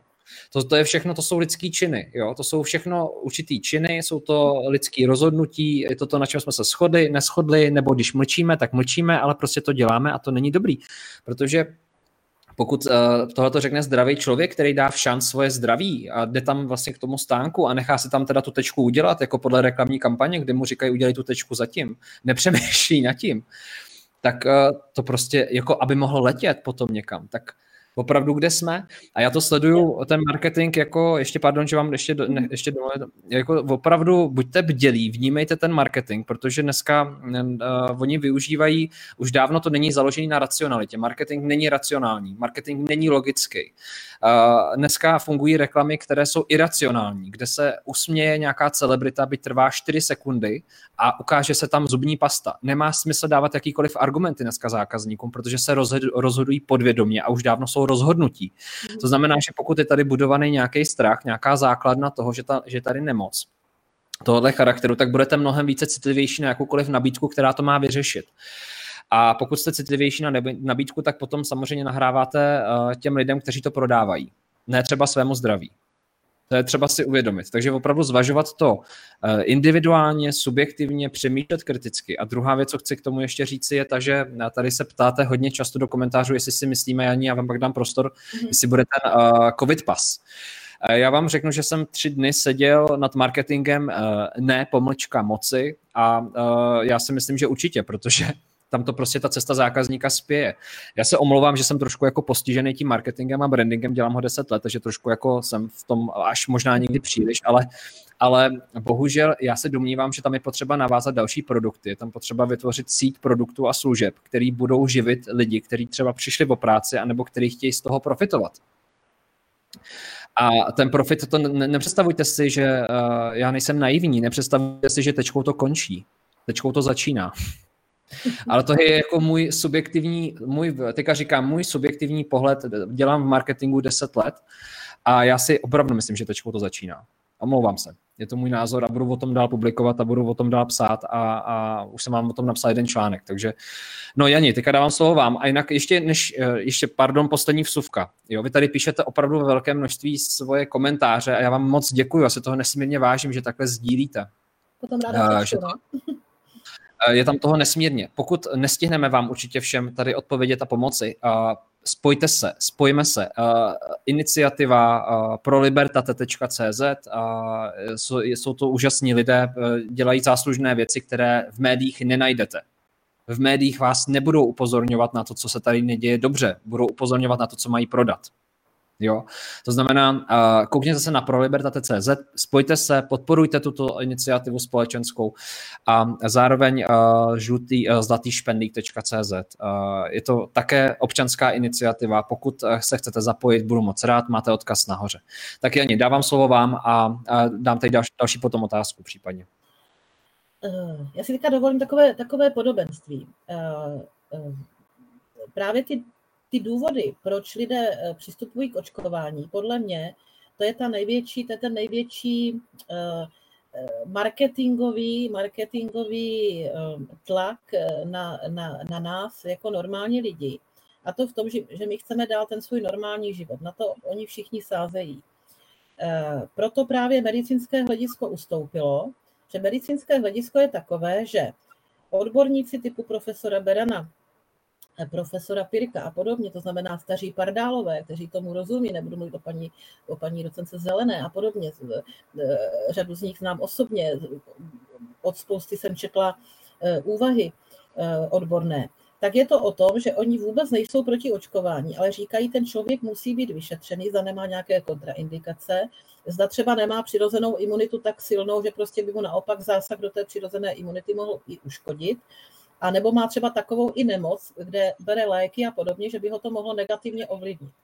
Jinými slovy, ty lidé se nahnali na to očkování jako stádo pod příslibem eh, eh, pohodlného života jako dřív budeme letat letadlem, můžeme kamkoliv a tak dále. To se prostě ukázalo stejně jako lež, protože to očkování nemá, nemá tyto, tyto dopady. A mně to připadá naprosto stejná filozofie a stejná metoda, jako za dob, eh, která teda naštěstí skončila v mém mladém věku. Já jsem zažila listopad 89, když mě bylo 24, takže děkuju pánu bohu. Byla jsem první generace, která vystudovala, jsem studovala později, právo, která vystudovala právo jakoby ve svobodné zemi, jak jsem byla první, první generací, tak, eh, ale pamatuju si to velmi dobře, že jsme byli z antikomunistické rodiny a taky proto jsem v listopadu, říkám, vyskočila na pódium a bylo to pro mě naprosto jasné. Tak eh, Eh, proč bylo tolik členů KSČ? Protože že by tomu věřili v 70. 80. letech ani náhodou. Všichni si z toho dělali už na půl legraci, podle toho taky vypadalo tehdy, eh, pamětníci vzpomenou, jakéž a spol, to byla nějaká autorita, tady si z něho všichni dělají jako legraci. Eh, ale proč vstupuješ do KSČ? Abych mohl cestovat do zahraničí, abych v úvozovkách mohl létat tím jako letadlem, že jo? Protože bez, bez průkazky KSČ jste se nedostali ani na dovolenou do Bulharska často. Nebo jste museli být odboráři nebo něco podobného. To znamená, proč vstupuješ do strany, abych mohl uh, tam, abych mohl tam, abych mohl tam, abych mohl pracovat tam. Proč byli spolupracovníci STB? Protože prostě z toho měli tyto výhody, které ti jiní neměli. Ne, že tomu věřili, ale protože prostě uh, chtěli to mít pohodlnější. Uh, teď ta metoda je naprosto stejná my vám slibujeme, že prostě nebudeme vám komplikovat život, jinak vám ho budeme komplikovat, studentům, dospělým a tak dále, přístup do práce, ale musíte se naočkovat. Eh, nebo se musíte testovat. Ono to je všechno také o těch, o těch financích. Proto oni nechtějí uznat ty protilátky pro dělanou nemocí, která je nejpřirozenější, protože z toho nemá nikdo kšeft. Pokud to ještě tady v tom nikdo nepochopil, tak podle mě třeba jako to nechce pochopit, anebo prostě se ani nad tím nechce zamýšlet, že říkám, lidi nechtějí ty starosti. Odvykli jsme za 30 let těmto starostem. Občas jsme se jaksi kvůli volbám pobili, koho volit a tím to končilo. Ale teď prostě tady to je vysoká hra, kterou hraje celý svět, bohužel. Hmm. A já bych si přála, aby prostě Češi ukázali, že jsou chytřejší než všichni jiní, že to umí spočítat že umí to v uvozovkách spočítat i těm, co je podvedli, protože prostě to očkování a, te, a, a ta kampaň tečka je prostě eh, jeden reklamní podvod, eh, což ještě doufám, bude mít ty právní dohru, to jenom teď čekáme, jak, jak na to půjdeme. Ale eh, je to úplně stejné, jenomže tehdy právě ta, ta knížka, proč vstupuješ do, do svazu mládeže, proč vstupuješ do pionýra, proč členem Misker, že tě vezmou na školy a podobně. Teď je to o tom, že si, ale to mě právě překvapilo, že Eh, spousta lidí si nechá vpravit do těla látku bez třeba nějakého podrobnějšího lékařského vyšetření, že to zariskuje. Říkají očkování jak očkování. Tohle očkování nemá vůbec nic společného s očkováním, jaké známe z dětství. Jsem pro očkování, které nám píchají v dětství. Nejsem odpůrce tady toho. A e, moje maminka se mnohokrát nechávala očkovat e, proti klíšťatům a podobně, že chodíme do lesa a podobně. Tak, takže naprosto jsem v tomhle střízlivý člověk, pragmatický, mám ráda své zdraví ale tohle byl taková sázka do loterie, a ukázalo se to jako sázka do loterie, že já jsem si teďka připomněla výrok pana Blatného, očkovaní lidé už nikdy neonemocní a nikoho nemohou nakazit. To byly titulky. Tak eh, prostě eh, ta látka byla neznámá, nevědělo se, ale těm lidem se to mělo říct, ono by spousta lidí i tak to oskoušelo. Vždycky někdo musí očkování nové vyzkoušet. Eh, takže Jenomže prostě toto všechno se zatajovalo, nebo se to nevědělo, ale lidem se to dávalo jako fakt. Takže chci říct, že eh, ta podmíněnost, jakoby my vám usnadníme život, když vy, bude, vy podlehnete našemu diktátu, mě to opravdu připomíná ty totalitní praktiky, A proto hmm. možná se ve mně od počátku vzedmulo ta opatrnost, pozor, tohle není normální. Proč oni slibují pro Boha nějaké, tam byly i ty, i ty dárky. Mně to přišlo, Ježíš Maria, to jako kupte si dva kostýmy a dostanete jeden zdarma. Jako mě to přišlo tak ponižující vůči nám. Ano, ano, že přece, kdyby to očkování bylo tak skvělé, tak na ně stojíme fronty, budeme se předbíhat, budou tam úplatky, aby tam někdo byl dřív. Ale tak to prostě nebylo. Hmm. Hmm. Takže já vám Jano řeknu, já vám do toho skočím. zmrzlinu jako opravdu jako ne. Ale no, oni totiž... pro někoho může být očkování prospěšné. To říkají i lékaři, kteří jsou proti plošnému očkování. Takže nevím, proč se jim tak nasazuje psí hlava. Takže jenom toto chci říct, že mi to strašně připomíná ty totalitní jako praktiky, abys mohl letat letadlem, tak se nechají očkovat, mm, abys mm, mohl mm. letat jako letadlem vstup do KSČ. Ten princip je úplně stejný, totalita. Je to vlastně třeba z marketingového hlediska, co tam sleduju, že oni velmi jako precizně používají ekonomickou a morální motivaci. Jo, to jsou vlastně dvě složky, které se zapojují v, v velkých kampaních. Když dneska chcete koupit BMWčko, tak uh, vlastně oni, marketéři, co tam sedí uh, nad tím ty hodiny a týdny, tak vymýšlejí a, a potřebují u vás aktivovat dvě složky. Potřebují u vás aktivovat nějakého morálního ducha, to znamená, abyste vy eh, jako člověk chtěli to udělat pro dobro své a pro dobro ostatních. To znamená, tomu se říká z marketingového hlediska morální motivace, nebo já tomu tak aspoň říkám. A je velmi důležité aktivovat. Když půjdete pro, dneska proto mnoho reklam vypadá eh, prostě jako když jdete do kostela mnohokrát, jo, že se snaží působit ekologicky ty značky, snaží se působit jako dobře, vytvářet nějaké charitativní aktivity a tak dále a prezentují se tím, protože to je ta morální, eh, ta morální motivace.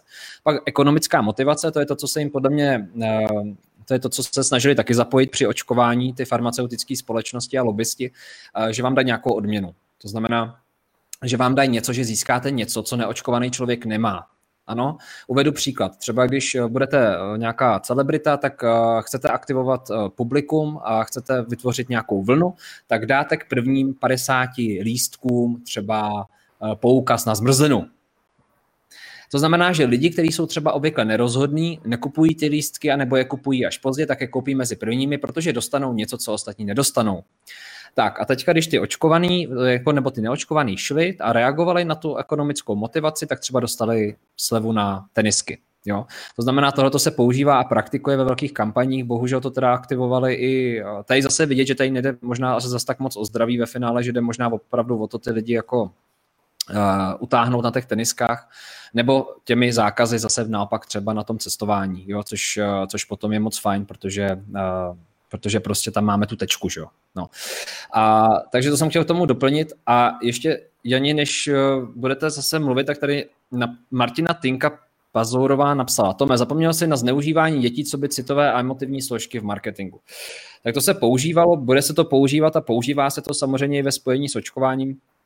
A jenom prostě to vnímejte, jo? protože v okamžiku, kdy se opravdu objeví dítě, uh, který jako v té reklamě, který vypadá jak, eh, já nevím, jak kdyby mělo umřít, anebo dítě, který se až přílišně usmívá, tak buďte obezřetný. No. Tak jo, Jani, dávám vám slovo. Já tady k tomu, co jste, co jste říkal, jenom dvě věci, ale možná začnu od konce. To, co mě, eh, jsem ráda, že, že mi to tady paní připomněla, paní, paní Martina, eh, co považuji za naprosto opravdu neomluvitelné, jak se ti autoři tady této kampaně kteří v jiných situacích minulá léta prostě se chovali na vztah eh, dítě-rodič. Eh, v podstatě oni dávali najevo dětem, kašlete na názor rodičů, vy nepotřebujete rodiče, udělejte si to podle svého, nepotřebuje souhlas rodičů, jako doprčic, kde jsme, jako eh, jinde naopak chtějí souhlas ke každému, prostě ke, ke, ke každé maličkosti. A teď to vnášelo prostě eh, do té, do té rodiny, já jsem to zažila, že prostě dítě přišlo plačící, teď hovořím o dítěti střední školy, to znamená mladý muž, mladá, mladá žena, přišli domů, teď mě přátelé, ona mi tady doma brečí, já vím, maminko, že ty to prostě, já, já dokonce si myslím, že máš pravdu s tím očkováním, ale já v té třídě nevydržím, oni všichni na mě plivou, že já tady všechny nakazím. Oni prostě jako tím, co tvrdili, a jako kdyby to, kdyby to bylo pravda pro Bůh, ale ono to je všechno lež. To je ještě to, že prostě tím lžemi. Eh, prostě oni od, hmm. eh, jak si odřezávali děti od rodičů. Rodiče za ty děti nesou odpovědnost. Eh, stát ještě tady, jak prostě to očkování spustil, tak ještě si nechával podepisovat, potom už ani nenechával podepisovat. Mimochodem udělám suvku, to, že se nenechávalo podepisovat ten informovaný souhlas, že nikdo za nic neručí, nám dává takovou naději, že potom opravdu eh, bude šance nějakou tu odpovědnost někoho vydobít. Už máme několik lidí, co prostě má následky po očkování. Naštěstí nebyli nuceni podepsat, že přebírají odpovědnost, takže tam ta objektivní ale to má svůj čas, to teď prostě opravdu není podstatné. Ta odpovědnost se může řešit za rok, za dva, tam jsou promlčecí doby dlouhé, rádi si počkáme, ale teď jde o to vyřešit tu akutní situaci, že my prostě podléháme tomu tlaku ze světa, který je opravdu v tomhle směru, jako já, já, já nechápu svět, nechápu svět, eh, že, že toto připustí s ohledem na kvalitu těch vakcín, na tu kvalitu v uvozovkách. Eh, a já eh, říkám, oceňuji kvalitu vakcíny, pokud zvládá to, doufejme, že to tak je, že by dokázala zabránit těžkému průběhu, že to zasahuje dýchací cesty eh, a že říkám, jsem hodně informovaná od, od, od, od našich lékařů, takže kdyby to zmírňovalo třeba dopady u těch lidí, co k tomu tíhnou a mají od dětství náchylnost k, vírovým onemocněním, to očkování má smysl, jsou lidem zdraví, to očkování nemůže ublížit a tak dále. Ale to je všechno, co to očkování umí. A vemte si, co se říká za ty lži, co umí všechno ostatní. Eh, takže eh, kdybychom si dokázali toto přiznat, tak v podstatě jakoby eh, řešíme tu podstatu věci. Ale vrátím se k tomu, že se toho využívalo neskutečně moc a dodnes neužívá, že mám spoustu přátelí mezi mladými a tak dále. A oni mě říkají, jak to chodí na těch vysokých školách. Chválila jsem Univerzitu Páckého v Olomouci, že to dali formou doporučení. Údajně už to zase zpřísňují. Byla bych jako nerada, že jsem byla pišná na regionální univerzitu, protože prostě Eh, jako eh, vnášet rozkol mezi děti a rodiče fakt může jenom blázen. To dělali taky kdysi soudruzi, že jo, a diktátoři typu toho, co měl tu ruku nahoře a tak dál. Prostě důležitá je stát a prostě to a ne jako rodina. Ale eh, civilizovaná společnost, která staví na hodnotách rodiny a na stazích mezi dět, dětmi a rodiči a, a generačních stazích, tak to v životě nemůže udělat. Takže toto se dělo. A jak říkám, já pořád nechápu jednu věc, že se nebojí argumentovat eh, cestou naprostých lží a, eh, a nutit lidi k tomu, k čemu je nutí. A řeknu ještě jednu věc těm odměnám. Mě by vůbec nevadilo ve své podstatě, kdyby řekli, pokud by se to netýkalo mladých lidí, že tam jako by eh, měli opravdu do 18 let mít rozhodující slovo jako rodiče a potom tedy dějí se vůle páně, už je to na komunikaci v rámci jako rodiny, tak Eh, to bych ještě znesla dobře, tak když si nechá, když si nechá píchnout něco za nějaké tenisky nebo nějaký mobil, jeho věc, jeho rozhodnutí. Ale no, i, že když se nenecháš očkovat, tak nesmíš. Diskriminace. Diskriminace v případě dobrovolného očkování je protimluv, zákazy je protimluv a to, že jak teďka to je na Slovensku, že moje, moje, moje dcera má, má, eh, má plemeno psů, které vystavuje prostě na mezinárodních výstavách, tak teď mi říkala, že na Slovensku už je to tak, že na určitou mezinárodní výstavu mohou přijít jenom chovatelé, kteří jsou očkovaní. Pro Boha svatého, jako kam se to ocitáme. Mě to opravdu vždycky naskočí, tam mohou přijít jenom ti, co jsou členové KSČ. Jako takhle já to prostě vnímám. Eh, protože o tom očkování už víme to, co víme. Víme, že to nemůže nikoho ochránit před nemocí, nemůže to způsobit, že ten člověk, který je očkovaný, nikoho nenakazí, prostě je to naprostý nesmysl. Dokonce víme, že v nemocnicích končí i 20% očkovaných, takže to není ani zábrana před tím těžkým průběhem. Takže dejme tomu, to očkování má 70%, eh, dejme tomu nějakou úspěšnost v tom, že nebudete mít těžší průběh nemoci, a to ještě taky není prokázané. Takže musíme v to doufat, že to tak je ale nechápu potom tu, tu, eh, tu šikanu těch neočkovaných, protože prostě je to naprosto nesmyslné. Takže mě by nevadily odměny. Kdo, kdo zariskuje svoje zdraví bez nějakého vyšetření a podobně a nechá se naočkovat eh, novou vakcínou, eh, jaksi neoskoušenou za, za tenisky, jeho rozhodnutí, jeho volba. Ale co absolutně odsuzuju, a proti tomu budou směřovat ty právní kroky, i nás jako těch eh, právníků, eh, jak si, co, se, co se združujeme, tak aby ten, co se nenechá očkovat, když to očkování je dobrovolné, aby byl šikanován nějakými zákazy, někam nesměl, někam neměl přístup, někam nebyl vůbec připuštěn. Nebudu to připomínat, jsem to přirovnání neměla ráda, nebudu ho používat ani v tomto pořadu, ale už jako jsem tomu hrozně blízko to přirovnávat těm pozvolným vyhláškám, vyhláškám v 30. letech v Německu. Jako opravdu nejsme občané první a druhé kategorie. A rozhodně, jak pan eh, zkušený, moudrý, vzdělaný eh, ministr Vojtěch řekl, že to odmítají ti hloupější. Já mu ty slova jednou ráda i do očí připomenu, jak to prostě je a jak to jako bude. Jo. Musíme teď prostě proti tomu udělat, aby, aby teď ta nová vláda, ať bude jakákoliv, to je mi víceméně jedno, ale chci, aby okamžitě zrušila tady toto porušování těch lidských práv, aby zrušila pandemický zákon, aby zasáhla proti těmto nelogičnostem, hmm, hmm, že my hmm. tady nejsme proto, aby jsme dělali marketing farmaceutickým firmám. Já souhlasím a pokud to máte podobně a něco to s vámi dělá, tak dejte třeba nám vědět, třeba formou lajku, dejte třeba like, jestli jste pro, aby pandemický zákon, nebo jak se tomu ještě říká, aby byl pryč. Dejte nám vědět, dejte like, dejte třeba palec nahoru, ať, ať víme, jak to třeba máte vy. Jestliže třeba s tím nesouhlasíte, tak dejte třeba takový ten naštvaný smajlík, takový ten že teda ne, že byste rádi, aby to zůstalo tak, jak to je, že vám to vyhovuje, tahle ta doba. Janí, vy jste za mě řekla poměrně klíčovou věc, která tady krásně teďka jako úplně ten celý náš hovor nebo rozhovor jako dává tomu ten punc, protože základní logická věc, kterou jste řekla, prostě na základě toho, že je něco dobrovolné, pak potom nemůže být persekuován ten, kdo se dobrovolně rozhodne, že nechce.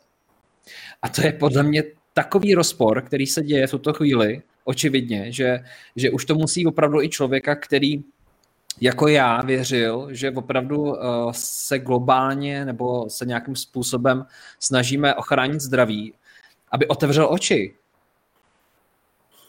Protože tak to prostě v tuhle chvíli se na mě vůbec netváří, když sleduju marketingové kampaně, když sleduju reklamy, sleduju to, co tam říkají v rádích. Já to opravdu dám dokupy a udělám nějakou jako asi článek, kde to rozeberu, protože to je opravdu to je manipulativní technika jako kráva. V oblasti, který je velmi individualizovaný nebo jako je velmi subjektivní, jako zdraví. Jo? Zdraví opravdu člověka je velmi subjektivní záležitost, každý má jináčí zdraví a pokud se vytváří podprahově, podprahově na základě neuromarketingu, Uh, zpráva, která se navazuje na, na motiv strachu, který tam velmi silně je v tuto chvíli, protože média a to všechno se o to velmi silně zasloužilo těmi příběhy jo, těch lidí a tím, že byli opatření, že jsme poslouchali, tak, tak vlastně v tom podvědomí ten strach je velmi silně ukotvený a teďka se na to navěšují produkty. Navěšují se na to řešení a ty řešení se navěšují tak, že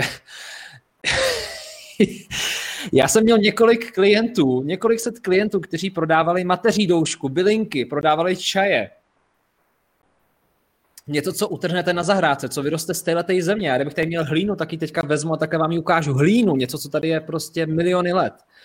A Facebook, Facebook to zamítl, že to je zavádějící, že mateří douška nemá ty účinky a že kopřivový čaj, oni nemůžou tvrdit, že pomůže jim od eh, žaludečních problémů nebo natrávení.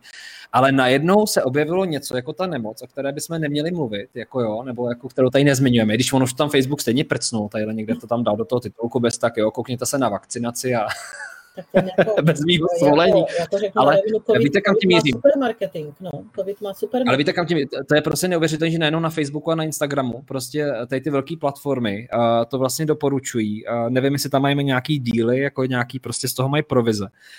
Ale ale je to prostě neuvěřitelný. Najednou očkování se stává jako spásno, samospásnou záchranou brzdou všeho a, a, a, a mateří douška a kopřivový čaj, prostě ty lidi, kteří to pěstují a prodávají a poctivě, tak nemůžou, protože Facebook to zabanuje.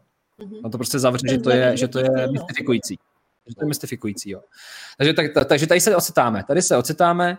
Já vám všem děkuji určitě za vaše sdílení. Pokud uh, tento rozhovor, který tady vedeme s Janou, já teda do toho vnáším trochu té marketingové expertízy a Jana tady je hlavní hvězda, která teda mluví o uh, legislativě a mluví o svých zkušenostech a vím, že Jano do toho dáváte teďka hodně času a energie. Ono to poměrně je náročný, protože ta společnost teďka opravdu podprahově marketingově je nastavená eh, někde jinde, než se probouzet, je spíš nastavená proto, aby to rychle bylo pryč, což je nejrychlejší cesta do toho, aby to zůstalo stejné. Tak... Eh, ano, Takže já vám určitě jako děkuji za vaše aktivity. Nahoru na tento příspěvek, na toto vysílání jsem vám dal několik odkazů. Já budu moc rád, když se na ně opravdu podíváte, když tomu budete věnovat tu minutu. Je tam článek, který jsem pro vás připravoval tři měsíce, jmenuje se Teorie, teorie společenského zla a ne čtyři kroky eh, k, k zotročení a nemoci marketingu nebo cokoliv si přijete. A eh, budete sledovat pro Libertate a nebo Zlatý špendy, které považuji v tuto chvíli za občanské iniciativy, které alespoň na té nějaké nižší úrovni probouzí nebo něco dělají a ozývají se, mluví na hlas, což je pro mě teďka zásadní mluvit na hlas. Podle mě není teďka zásadní koukat se na duchovní rozměry, ale opravdu spíš jako promluvit na hlas, co mě vadí a co se mnou není úplně v souladu, kde cítím, že jsem pod tlakem a kde to nechci. Protože pokud to v sobě budeme dusit, tak uh, samozřejmě, samozřejmě potom budeme lehce ohybatelní. Jo? Ta pára půjde směrem, kterým to nemá jít. Do špatné do trubky, že jo. Tak jo, uh, Jani, uh, pojďte, pojďte k tomu něco říct. Já tady ještě opravdu procházím ty komentáře, jich ne, nesmírně moc, možná ještě zopakujeme. Uh, přáli byste si zopakovat ještě nějaké vysílání s Janou, když tak mi dejte prosím vědět do komentáře, dejte mi vědět případně lajkem, protože opravdu říkám, už vysíláme hodinu a půl a komentáře pořád rostou, takže je vidět, že vás to zajímá. Uh, já se ještě zeptám, tady byl jeden zajímavý koment, který teďka nemůžu najít. Jani, v okamžiku, kdy uh, dejme tomu za mnou přijde ten policista nebo nějaký strážník a teda uh, nebudu chtít mít roušku, protože mi to nedělá dobře, uh, není to se mnou v souladu nebo prostě nechci to mít.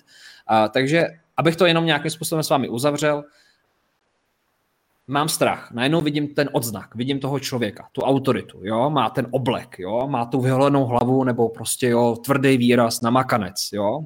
Jsem maminka, je mi 40 let, mám děti, svoje starosti, teďka se mi blbě dejchá, jsem ve stresu a přijde za mnou policajt a začne do mě bum, bum, bum. Můžu říct ne? Uh, může říct ne. A teď jsou tři varianty. Uh, pokud si vzpomínáte tehdy, jak to tatínka povalili na zem a nechali tam i toho malého kluka, uh, to jsem tehdy, myslím, že toto mě tehdy probralo, že prostě nebudu mlčet, že, že prostě uteču trošku ještě do toho veřejného prostoru cesta nejmenšího odporu je, dobře, nasadím si roušku, vypadni, až prostě bude z dohledu, tak si zase sundám. Eh, takhle bych to asi dělala, budu-li maminka, budu mít sebou dvě děti, nebudu se s ním dohadovat. Hmm. Eh, jsem-li silná maminka, sebevědomá, nemám sebou děti, nebo ty děti mám už tak velké, že to nevadí, tak se mu zepřu, dobře, tak mě předveďte na policii, uděláme to do protokolu, zaprotokolujeme je mi špatně a tedy a tedy, předám to svému právníkovi, teďka ten čas, prostě jsem s vámi ztratila, vám prostě naučtuju a tak dál tam to uleví trošku tomu svému egu a podobně, protože násilím tu roušku na tu hlavu jako nenarvou, uloží pokutu, osloví některého právníka, nebo to zvládne sama, my na to teď budeme dělat nějaké vzory, pokud teda to bude nutné, doufujeme, že si všichni zpamatují tam nahoře, nebo alespoň někteří. Eh, eh, budeme prostě třeba to bránit až, až třeba k ústavnímu soudu, protože prostě jiná cesta nebude. Tak jak, eh, jako, já jsem se dívala, kolik třeba opatření zrušili v zahraničí, nemám nějaký nějaký počet těch, těch opatření, každý, všude to taky dělají jinak. E, nikde to nenazývají politickým rozhodnutím, všude je to klasické rozhodnutí podle zákona. Tak e, nevím, že by jich měli tolik zrušených, co u nás. Jako, jo. Takže e, do té doby, než prostě by třeba ten soud proběhl, tak se stane, že to bude prohlášeno za zákonné, takže stejně ten soud to neuloží a stát bude platit jak mourovatý ty náklady. Eh, takže jde o to, jak je tam vůle a energie. Já chápu ty lidi, že na to nemají čas, mají své starosti, mají ty děti, já to vidím u dcery, má dvě děti, takže nebude pořád běhat po nějakých soudech a podobně. Dcera má výhodu, že by měla teda advokátku doma, že jo. A to každý nemá. Ale eh, jak říkám, eh, já cítím, že je potřeba, pokud tady říkám teď ta nová vláda, která teď nějak se ustaví, a je mi teď jedno, jestli bude taková, maková, mě to fakt jedno, já jenom čekám a hlídám jednu věc, aby zrušila tyhle prostě protiústavnosti, aby se zrušil pandemický zákon, aby nás zbavili te, toho, toho, já tomu říkám okovy, okovy formou, formou roušky. To je prostě ponižující záležitost pro lidi. Eh, já to aspoň vnímám jako ponižující. Eh, takže že je to nesmyslné, ničemu to nezabrání. Takže eh, chtěla bych prostě, aby to prostě zrušili, pokud se to nestane, tak půjdeme s kolegy, jak už jsme to chystali i před, před volbami, půjdeme cestou ústavních soudů a podobně a budeme se snažit to pro ty lidi vybojovat, aby se zrušily ty zákony, ty opatření. Nejsme schopni, mě třeba píše denně 100-200 lidí. Kdybych je měla všechny zastupovat, tak prostě se zblázním, to prostě nejde. Ale chci říct, že uh, ti lidé taky mají v místě právníky, třeba by jim pomohli, nebo v těchto možnostech. Uh, ideálně třeba se v těch školách zepřít, tam to nevyžaduje žádné souzení. Tam to vyžaduje jenom jednotu těch rodičů. Vyžaduje to na pracovištích, jednotu zaměstnanců. Uh, potom už je to na těch lidech. My se můžeme snažit zhora zrušit ty zákony těmito všemi argumenty, ale ti lidé dole Eh, buď mají tu odvahu individuálně protestovat, ale jak říkám, já sama nikdy se nehádám, nemám na to nervy, jo, ale musím říct, že když prostě projevím tu autoritu a oni pochopí, když to řeknu z mého projevu snad, že nejsem úplně blbá, eh, tak si netroufají se mnou do, do přímého konfliktu. Ale říkám, někdy taky spěchám, nemám prostě Jo, takže chápu, chápu i ty příběhy, co mi píší. Dokonce chápu i ty rodiče, když jim nabídnu, že budu zastupovat třeba i prostě gratis, prostě bez, bez jakékoliv nároku na nějaké peníze. O tom to jako není. Jo, musím teda říct, že mi, že mi x lidí eh, na účet poslalo nějaké peníze, ať máme na ty poplatky a tak dále, takže jim děkuju. Eh, tak, tak eh, řeknou, nepůjdeme do přímého střetu ze školou soudního. Jo. Zase, kdyby těch žalob na tu konkrétní jednu školu, kdyby tam fakt někdo choval jak hovado, bylo 50, jo, tak to už by i zřizovatel spozorněl. Takže eh, teď je to hmm. opravdu ta spoura z dola, je na lidech dole a to řešení z hora je na nás, těch odbornících, co se teďka, prostě jsme se dali dohromady mimo ty jaksi oficiální struktury, prostě děláme skupiny odborné veřejnosti, abychom, že už se na to nemůžeme dívat, právníci, my spolupracujeme s lékaři, abychom měli medicínské argumenty, spolupracujeme s, s dalšími profesemi, protože nás nečekají lehké časy. Jenom si vemte, co tady ty šílenosti stály peněz. Jenom těch 96 milionů za tu nemocnici, která byla postavena, aby se zjistilo, že tam do ní není personál. A v životě tam nikdo neležel. Přes, já si vždycky představím, že já jsem ze skromných poměrů, ze tří dětí. Maminka často musela hodně šetřit, abychom měli i na boty, pokud vůbec v obchodech byli. Tak já si vždycky představím těch 96 milionů na hromadě, že se takhle rvou na kousíčky. A když si představím, co by za to mohlo být v těch obcích, kdyby toto udělali naši starostové, tak je zavřou. Moji starostové, eh, které zastupují většinou, nebo jako obce, tak tam jako kvůli pár korunám je dusí, kvůli 15 tisícům. A tady se vyhodí 96 milionů v pohodě. A to je jenom špička ledovce. Takže eh, co stojí všechny ty testy, co stojí, říkám, potom nebude na léčbu vážných nemocí. Mě říkala, já jsem třeba četla eh, i, i články pana profesora Pirka, s kterým jsem se seznámila osobně, když léčil mého manžela, takže vím prostě, že ten chlap prostě to je, to je, co se týká medicíny, to je prostě ikona. A když si uvědomím, nevím tedy v jakých souvislostech, ale domýšlím si z jeho vyjádření, že musel odejít eh, z IKEMu, tak je mi stydno, protože ten člověk měl dostat státní vyznamenání a odejít podstami. A takoví hmm. lidé prostě přichází o místa, mi už to přijde fakt jak za těch komančů. Prostě nejel tu linii, tak prostě se jich zbavíme. E, to samé prostě paní, paní doktorka Zelená, že jo. Takže já, si, já doufám, že teď prostě se nějak dokážeme nadechnout a vyžaduje to dvě věci. Abychom se spojili, e, jak očkovaní, neočkovaní, protože se všema s náma se zachází jako s materiálem, ne jako s živými bytostmi první musíme udělat pořádek s těma dětma, že ty děti trpí psychicky, ten, ten týrání dětí v přímém přenosu. Ti učitelé de facto nechtěně jsou nuceni páchat trestný čin týrání svěřené osoby. Takže pokud se to nezlepší, tak jak říkám, ta, ta odborná veřejnost, která je mimo, mimo politiku, je připravená prostě jít cestou trestních oznámení, žalob, eh, povolávání k odpovědnosti a musíme velmi, velmi hlídat a sázet na soudnictví, které prostě zatím opravdu, byť eh, to, ono se to třeba nezdá lajkům, děkujeme Bohu, že správní soud zruší opatření, když dávno teda už jako to běží a podobně, ale děkujeme Bohu za tyto signály, že tady máme nezávislé soudnictví, které není poplatno politickým objednávkám. Toho si vašme, hlídejme to, Mimochodem i osoba budoucího prezidenta bude důležitá, že ten rozhoduje o složení soudů. To je jedna z nejvý, nejvýznamnějších pravomocí prezidenta, aby tady bylo nezávislé soudnictví.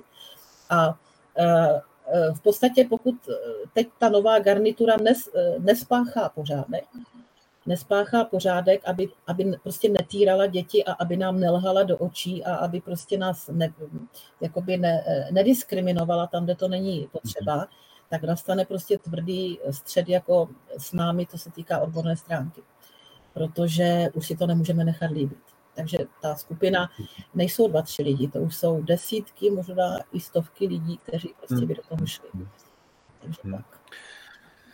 Já s váma souhlasím a ty sekundární dopady budou určitě ještě sklízeny několik, několik let a co se týká třeba marketingu, tak už dneska víme, že lidi, kteří měli podnikání založené na službách, ať už to byly restaurace, nebo ať už to byly jakýkoliv kulturní zážitkové uh, záležitosti, tak opravdu v podstatě toho daného člověka, který je v té rezonanci strachu, z toho kontaktu, lidského kontaktu, který nám je nejpřirozenější a nej, nejvíc ho potřebujeme, a ve finále, když se bavím s maminkou, která mm, pracovala v domově důchodců, tak ona říkala, že eh, oni nepotřebují tak ten vitamin C jako ten lidský dotyk. Jo? Je to prostě nějaká naše přirozená, je to naše přirozenost eh, dotýkat se, být v kontaktu s lidmi, vidět se, mluvit. I ty největší introverti uh, potřebují prostě mít občas člověka, který tam u nich je.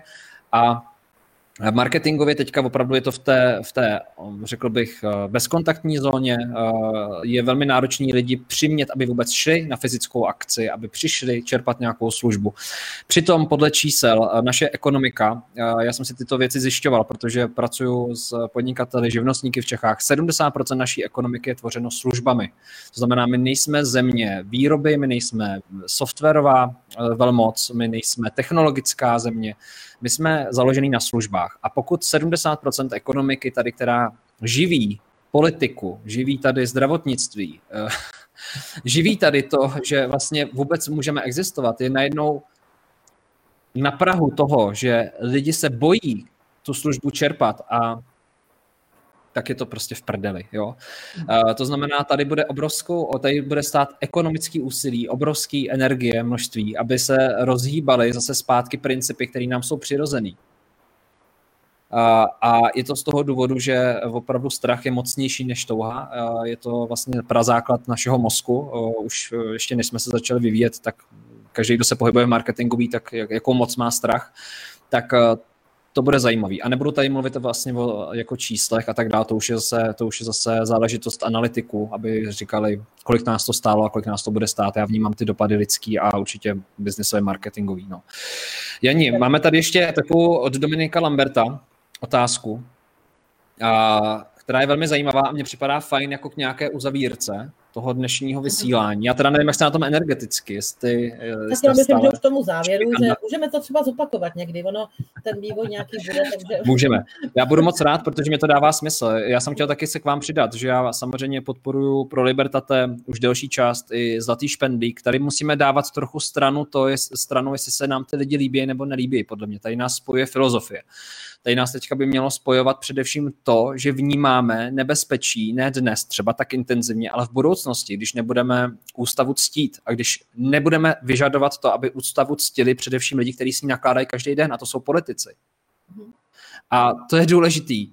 To je velmi důležité si uvědomit, proto, proto dává smysl tyto iniciativy podporovat a vás taky vyzývám. Sledujte pro Libertate.cz, sledujte Zlatý špendlík a já sám osobně budu několik e, následujících týdnů publikovat e, videa, články o tom, co se děje a co nevnímám marketingově, že je v pořádku, abyste měli čas si to uvědomit a třeba nedělat to, co je proti vašemu přesvědčení, jenom proto, že na vás působí dlouhodobě strach nebo reklama. Ať už je to cokoliv. Uh, Dominik Lambert, co by pomohlo k tomu, aby lidi přestali být buzerováni nesmyslnými příkazy moci pánů? Dokáže někdo zakotvit v ústavě to, to je zajímavý ani pro vás, dokáže někdo zakotvit v ústavě to, aby se takový zneužívání lidí neopakovalo?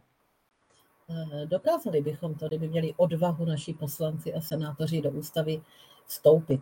To je ta, ale tak velmi vážné téma, že to nechci tak nějak odbít jako, jako jedním slovem. Eh, já řeknu, já řeknu asi, asi tolik. Za prvé, já si myslím, že by odvahu měli, kdyby cítili ten tlak z dola, to znamená, když to řeknu eh, možná jako pamětnice eh, plné letné a, a Václavského náměstí, tak třeba někdy přijde i taková situace, že tento tlak bude nutný vyvinout na zákonodárné orgány. Já jsem do Pro Libertáte vstoupila v těchto dnech zatím jsem byla, zatím jsme spolupracovali externě, ale teď jsem ucítila, že prostě za prvé to bylo nabídnuto, takže děkuji kolegům za to, za druhé jsem se s nimi za těch pár měsíců velmi poznala, že jim skutečně jde o věc a jde tam hodně o právě ústavu a dodržování těchto, těchto práv, ale eh, sám napsaný zákon vám nepomůže, když se v, reálu, v reálu nedodržuje. My máme eh, velmi dobrou ústavu, my máme velmi dobré zákony, ale poslední rok a půl se na ně z vysoka kašle. Jenom připomenu důvěrnost zdravotního stavu. Teď to je roztrhané úplně na padrť, eh, kdy každý vrátný se vás může ptát na váš zdravotní stav, co to je pro Boha. Takže my pošlapáváme absolutně všechno, a to je jenom jeden z příkladů. Nebudu mluvit o naprosto, podle mě, až trestných činech, co se dělají vůči našim dětem. Prostě tam ta segregace v těch školách od oddělených toalet až po, to je prostě šílené.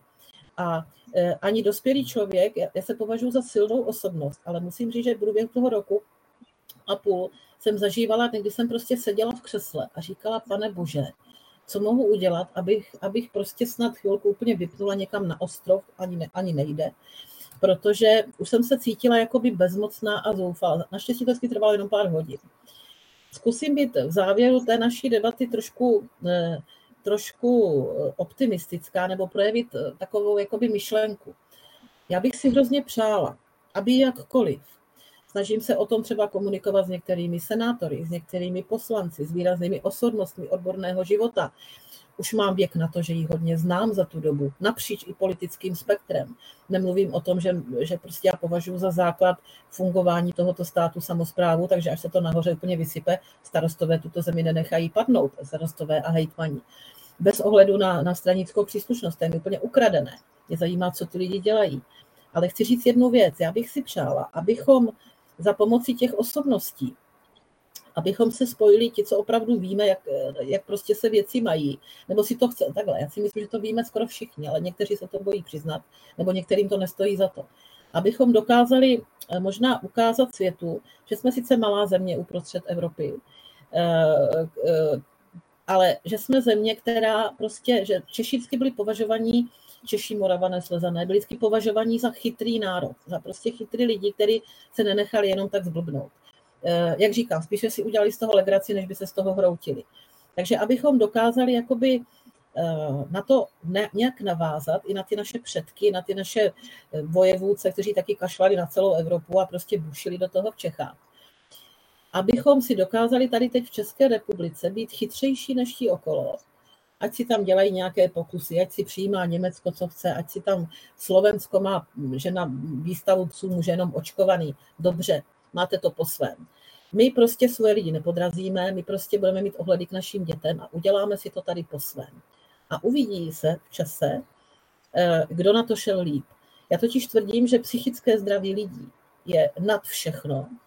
Eh, život bez eh, roušek je nad všechno, protože nás, nás nezbavuje našich tváří a úsměvů a prostě kontaktu. Velmi podepisuju to, že všichni se, pode, se, se, se musíme objímat. Já jsem za ten rok a půl se objímala minimálně s dvacítkou lidí, co za týden onemocněli covidem. Mně se nic nepřihodilo, klepu to tady jak, jak si na stůl. Takže chci říct, že je to o tom, abychom si s pomocí lékařů, kteří skutečně stáli od počátku pevně nohama na zemi realisticky, řekli prostě po roce a půl, zapomeňme, co kdo říkal, nevyčítejme si to. Ale jak se to teď má, víme, co umí očkování, víme, co umí ta nemoc, kdo je ohroženou skupinou, starejme se o nemocné, podporujeme zdravý životní styl, prostě stravou, pohybem, sportem a vším. To znamená, otevřeme zase ty školní tělocvičny a nedusme děti pro boha karanténama, že nemůžou jít hrát házenou, že někde ná, jako náhodou nej, nejsou očkovaný. Takže prostě přiznejme si pravdu, jak se věci mají. A podle této pravdy si to v České republice udělejme po svém. A ukážme těm okolo, že prostě to jde jinak a ti lidi, ty lidi budou nadšený. Jo. Takže já si myslím, že teď je potřeba ten národ sjednotit, že my teďka pořád jsme se rozdělovali. Očkovaní, neočkovaní. Teďka politika. Ten, ten volí toho, ten volí toho. Já považuji tyto volby, sice byly samozřejmě důležité, nechci to vůbec snižovat, každé volby jsou důležité, ale já považuji za nejdůležitější, co se tady stane teď s tou právní situací kolem té nemoci, jejíž jméno se neříká v tomto, v tomto rozhovoru. Eh, zda ti politici napříč prostě těmi, těmi stranami se ukážou jako osvícení. Nebudou poslouchat, poslouchat diktát nikoho, ať se děje v Americe, co si chtějí dělat, ať si Brusel říká, co chce, ať si Německo dělá, co chce, ale my prostě v České republice půjdeme po svém, půjdeme zdravým způsobem a půjdeme na základě faktů a jasných informací, které se během roku a půl ukázaly. Bez toho, že si budeme vyčítat, co bylo. To je podle mě jediná, jediná cesta abychom se tady nezbláznili. Ono i tak nás bude čekat ekonomické problémy, protože prostě ten svět se někam přiřítil. Bude nás čekat spousta jiných starostí, na které budeme muset být jednotní. A ještě, abychom se uměle rozdělovali na základě toho, co někdo někde vykoumal, přinutil nás, abychom tento pohled vnímali. Mně to prostě přijde, že bychom tomu neměli prostě podléhat. Mně to přijde, jako jsme podléhali kdysi nějakému hmm. totalitnímu diktátu a poslouchali jsme eh, jednu dobu eh, tamty, druhou dobu tamty. Pojďme si tentokrát svou cestou. Opřeme se odborníky, které máme. Medicínské odborníky máme prostě úplně na super úrovni. Bohužel ti, co tou pravdou argumentovali, byli, byli umlčováni. Ale kašleme teď už na to, říkám, nevyčítejme si to, spojíme se a začněme to tady dělat jinak. Uvolněme stavidla, jinak se zblázníme. Pak se zblázníme. Sundejme roušky. Sundejme roušky všichni a e, změňme prostě všechny ty zákony tak, aby jsme chránili zdraví, ale abychom e, nebyli pro smích jednou našim potomkům. Tak, já myslím, že to je krásný závěr, taková tečka, Jano, za, to, za tím, co se tady říkala a o čem jsme se tady dneska povídali. A, a zase chci tady na závěr tohohle vysílání říct jednu podstatnou věc. Můžete i nesouhlasit, napište to do komentáře, protože my s Janou se budeme do konce našich dní prát o vaše právo nesouhlasit. A to je základní teze, které se držíme. Takže i pokud třeba máte k tomu výhrady nebo cítíte to jinak, tak to napište, prosím, protože o tom to stále ještě snad tady je. Jo, a pokud někdo na druhé straně nebude chtít slyšet váš názor, když bude třeba v jiném táboře, tak jenom spozorněte, protože možná se tam děje něco, co by se nemělo dít. A myslím si, že Jani do toho budeme dál asi klovat. Uvidíme, jestli tohleto video přežije na internetu. jestli najednou nezmizí. Jestli najednou nezmizí.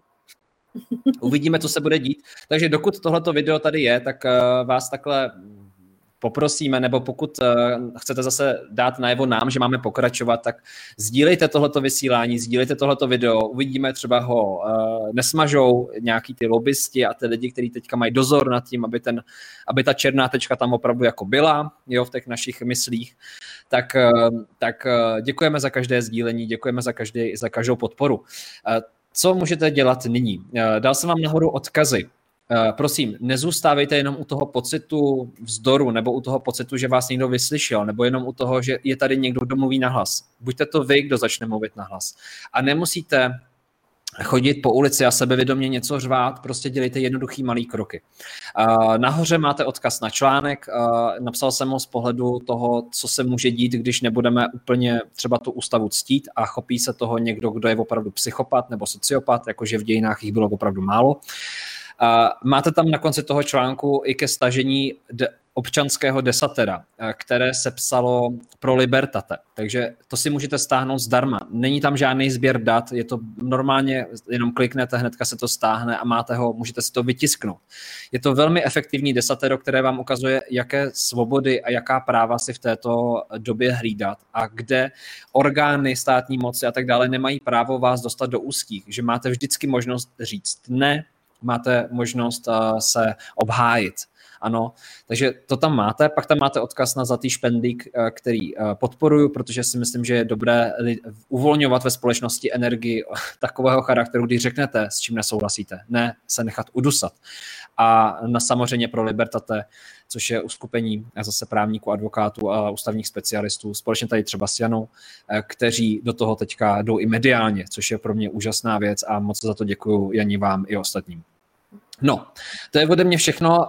Děkujeme za sdílení, děkujeme za lajky, budeme pro vás vysílat dál. Janí píšou nám ve velkém, že by si opravdu přáli, aby jsme zopakovali vysílání, tak se domluvíme, jak to budeme mít v rámci času. Už teďka to děláme na úkor, ale myslím si, že to je záslužná věc a že je fajn to takhle otevírat.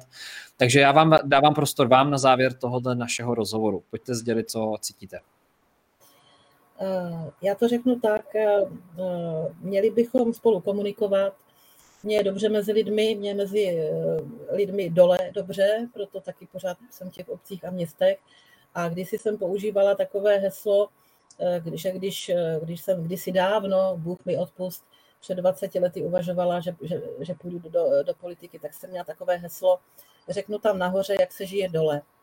Já to v podstatě dělám pořád, když už do politiky nemířím, ale v podstatě bych to trošku parafrázovala, že na nás dole záleží, co ti nahoře budou dělat. Protože když se proti ním postaví jeden, dva, tři, no tak se budou smát. Ale když prostě nás bude hodně a podložíme to jasnými fakty, argumenty a postaví se i ta odborná veřejnost po vašem boku, ale my zase sami taky bez vás neobejdeme. Takže stůjte při nás, my budeme stát při vás se vším, co umíme. A já si myslím, že prostě jde o to, aby se nám tady prostě v České republice dobře žilo. Dobře dýchalo, což jako teď je opravdu nejenom symbolicky, dobře dýchalo a abychom si zase viděli do tváří a mohli se na sebe usmívat. To je, to je prostě potřeba. O objímání nemluvě. Tak jo. Děkuji vám, Jano, eh, moc za váš čas. Jak říkám, znám váš nabitý harmonogram, takže děkuji, děkuji, děkuji. Rád zopakuji znovu rozhovor.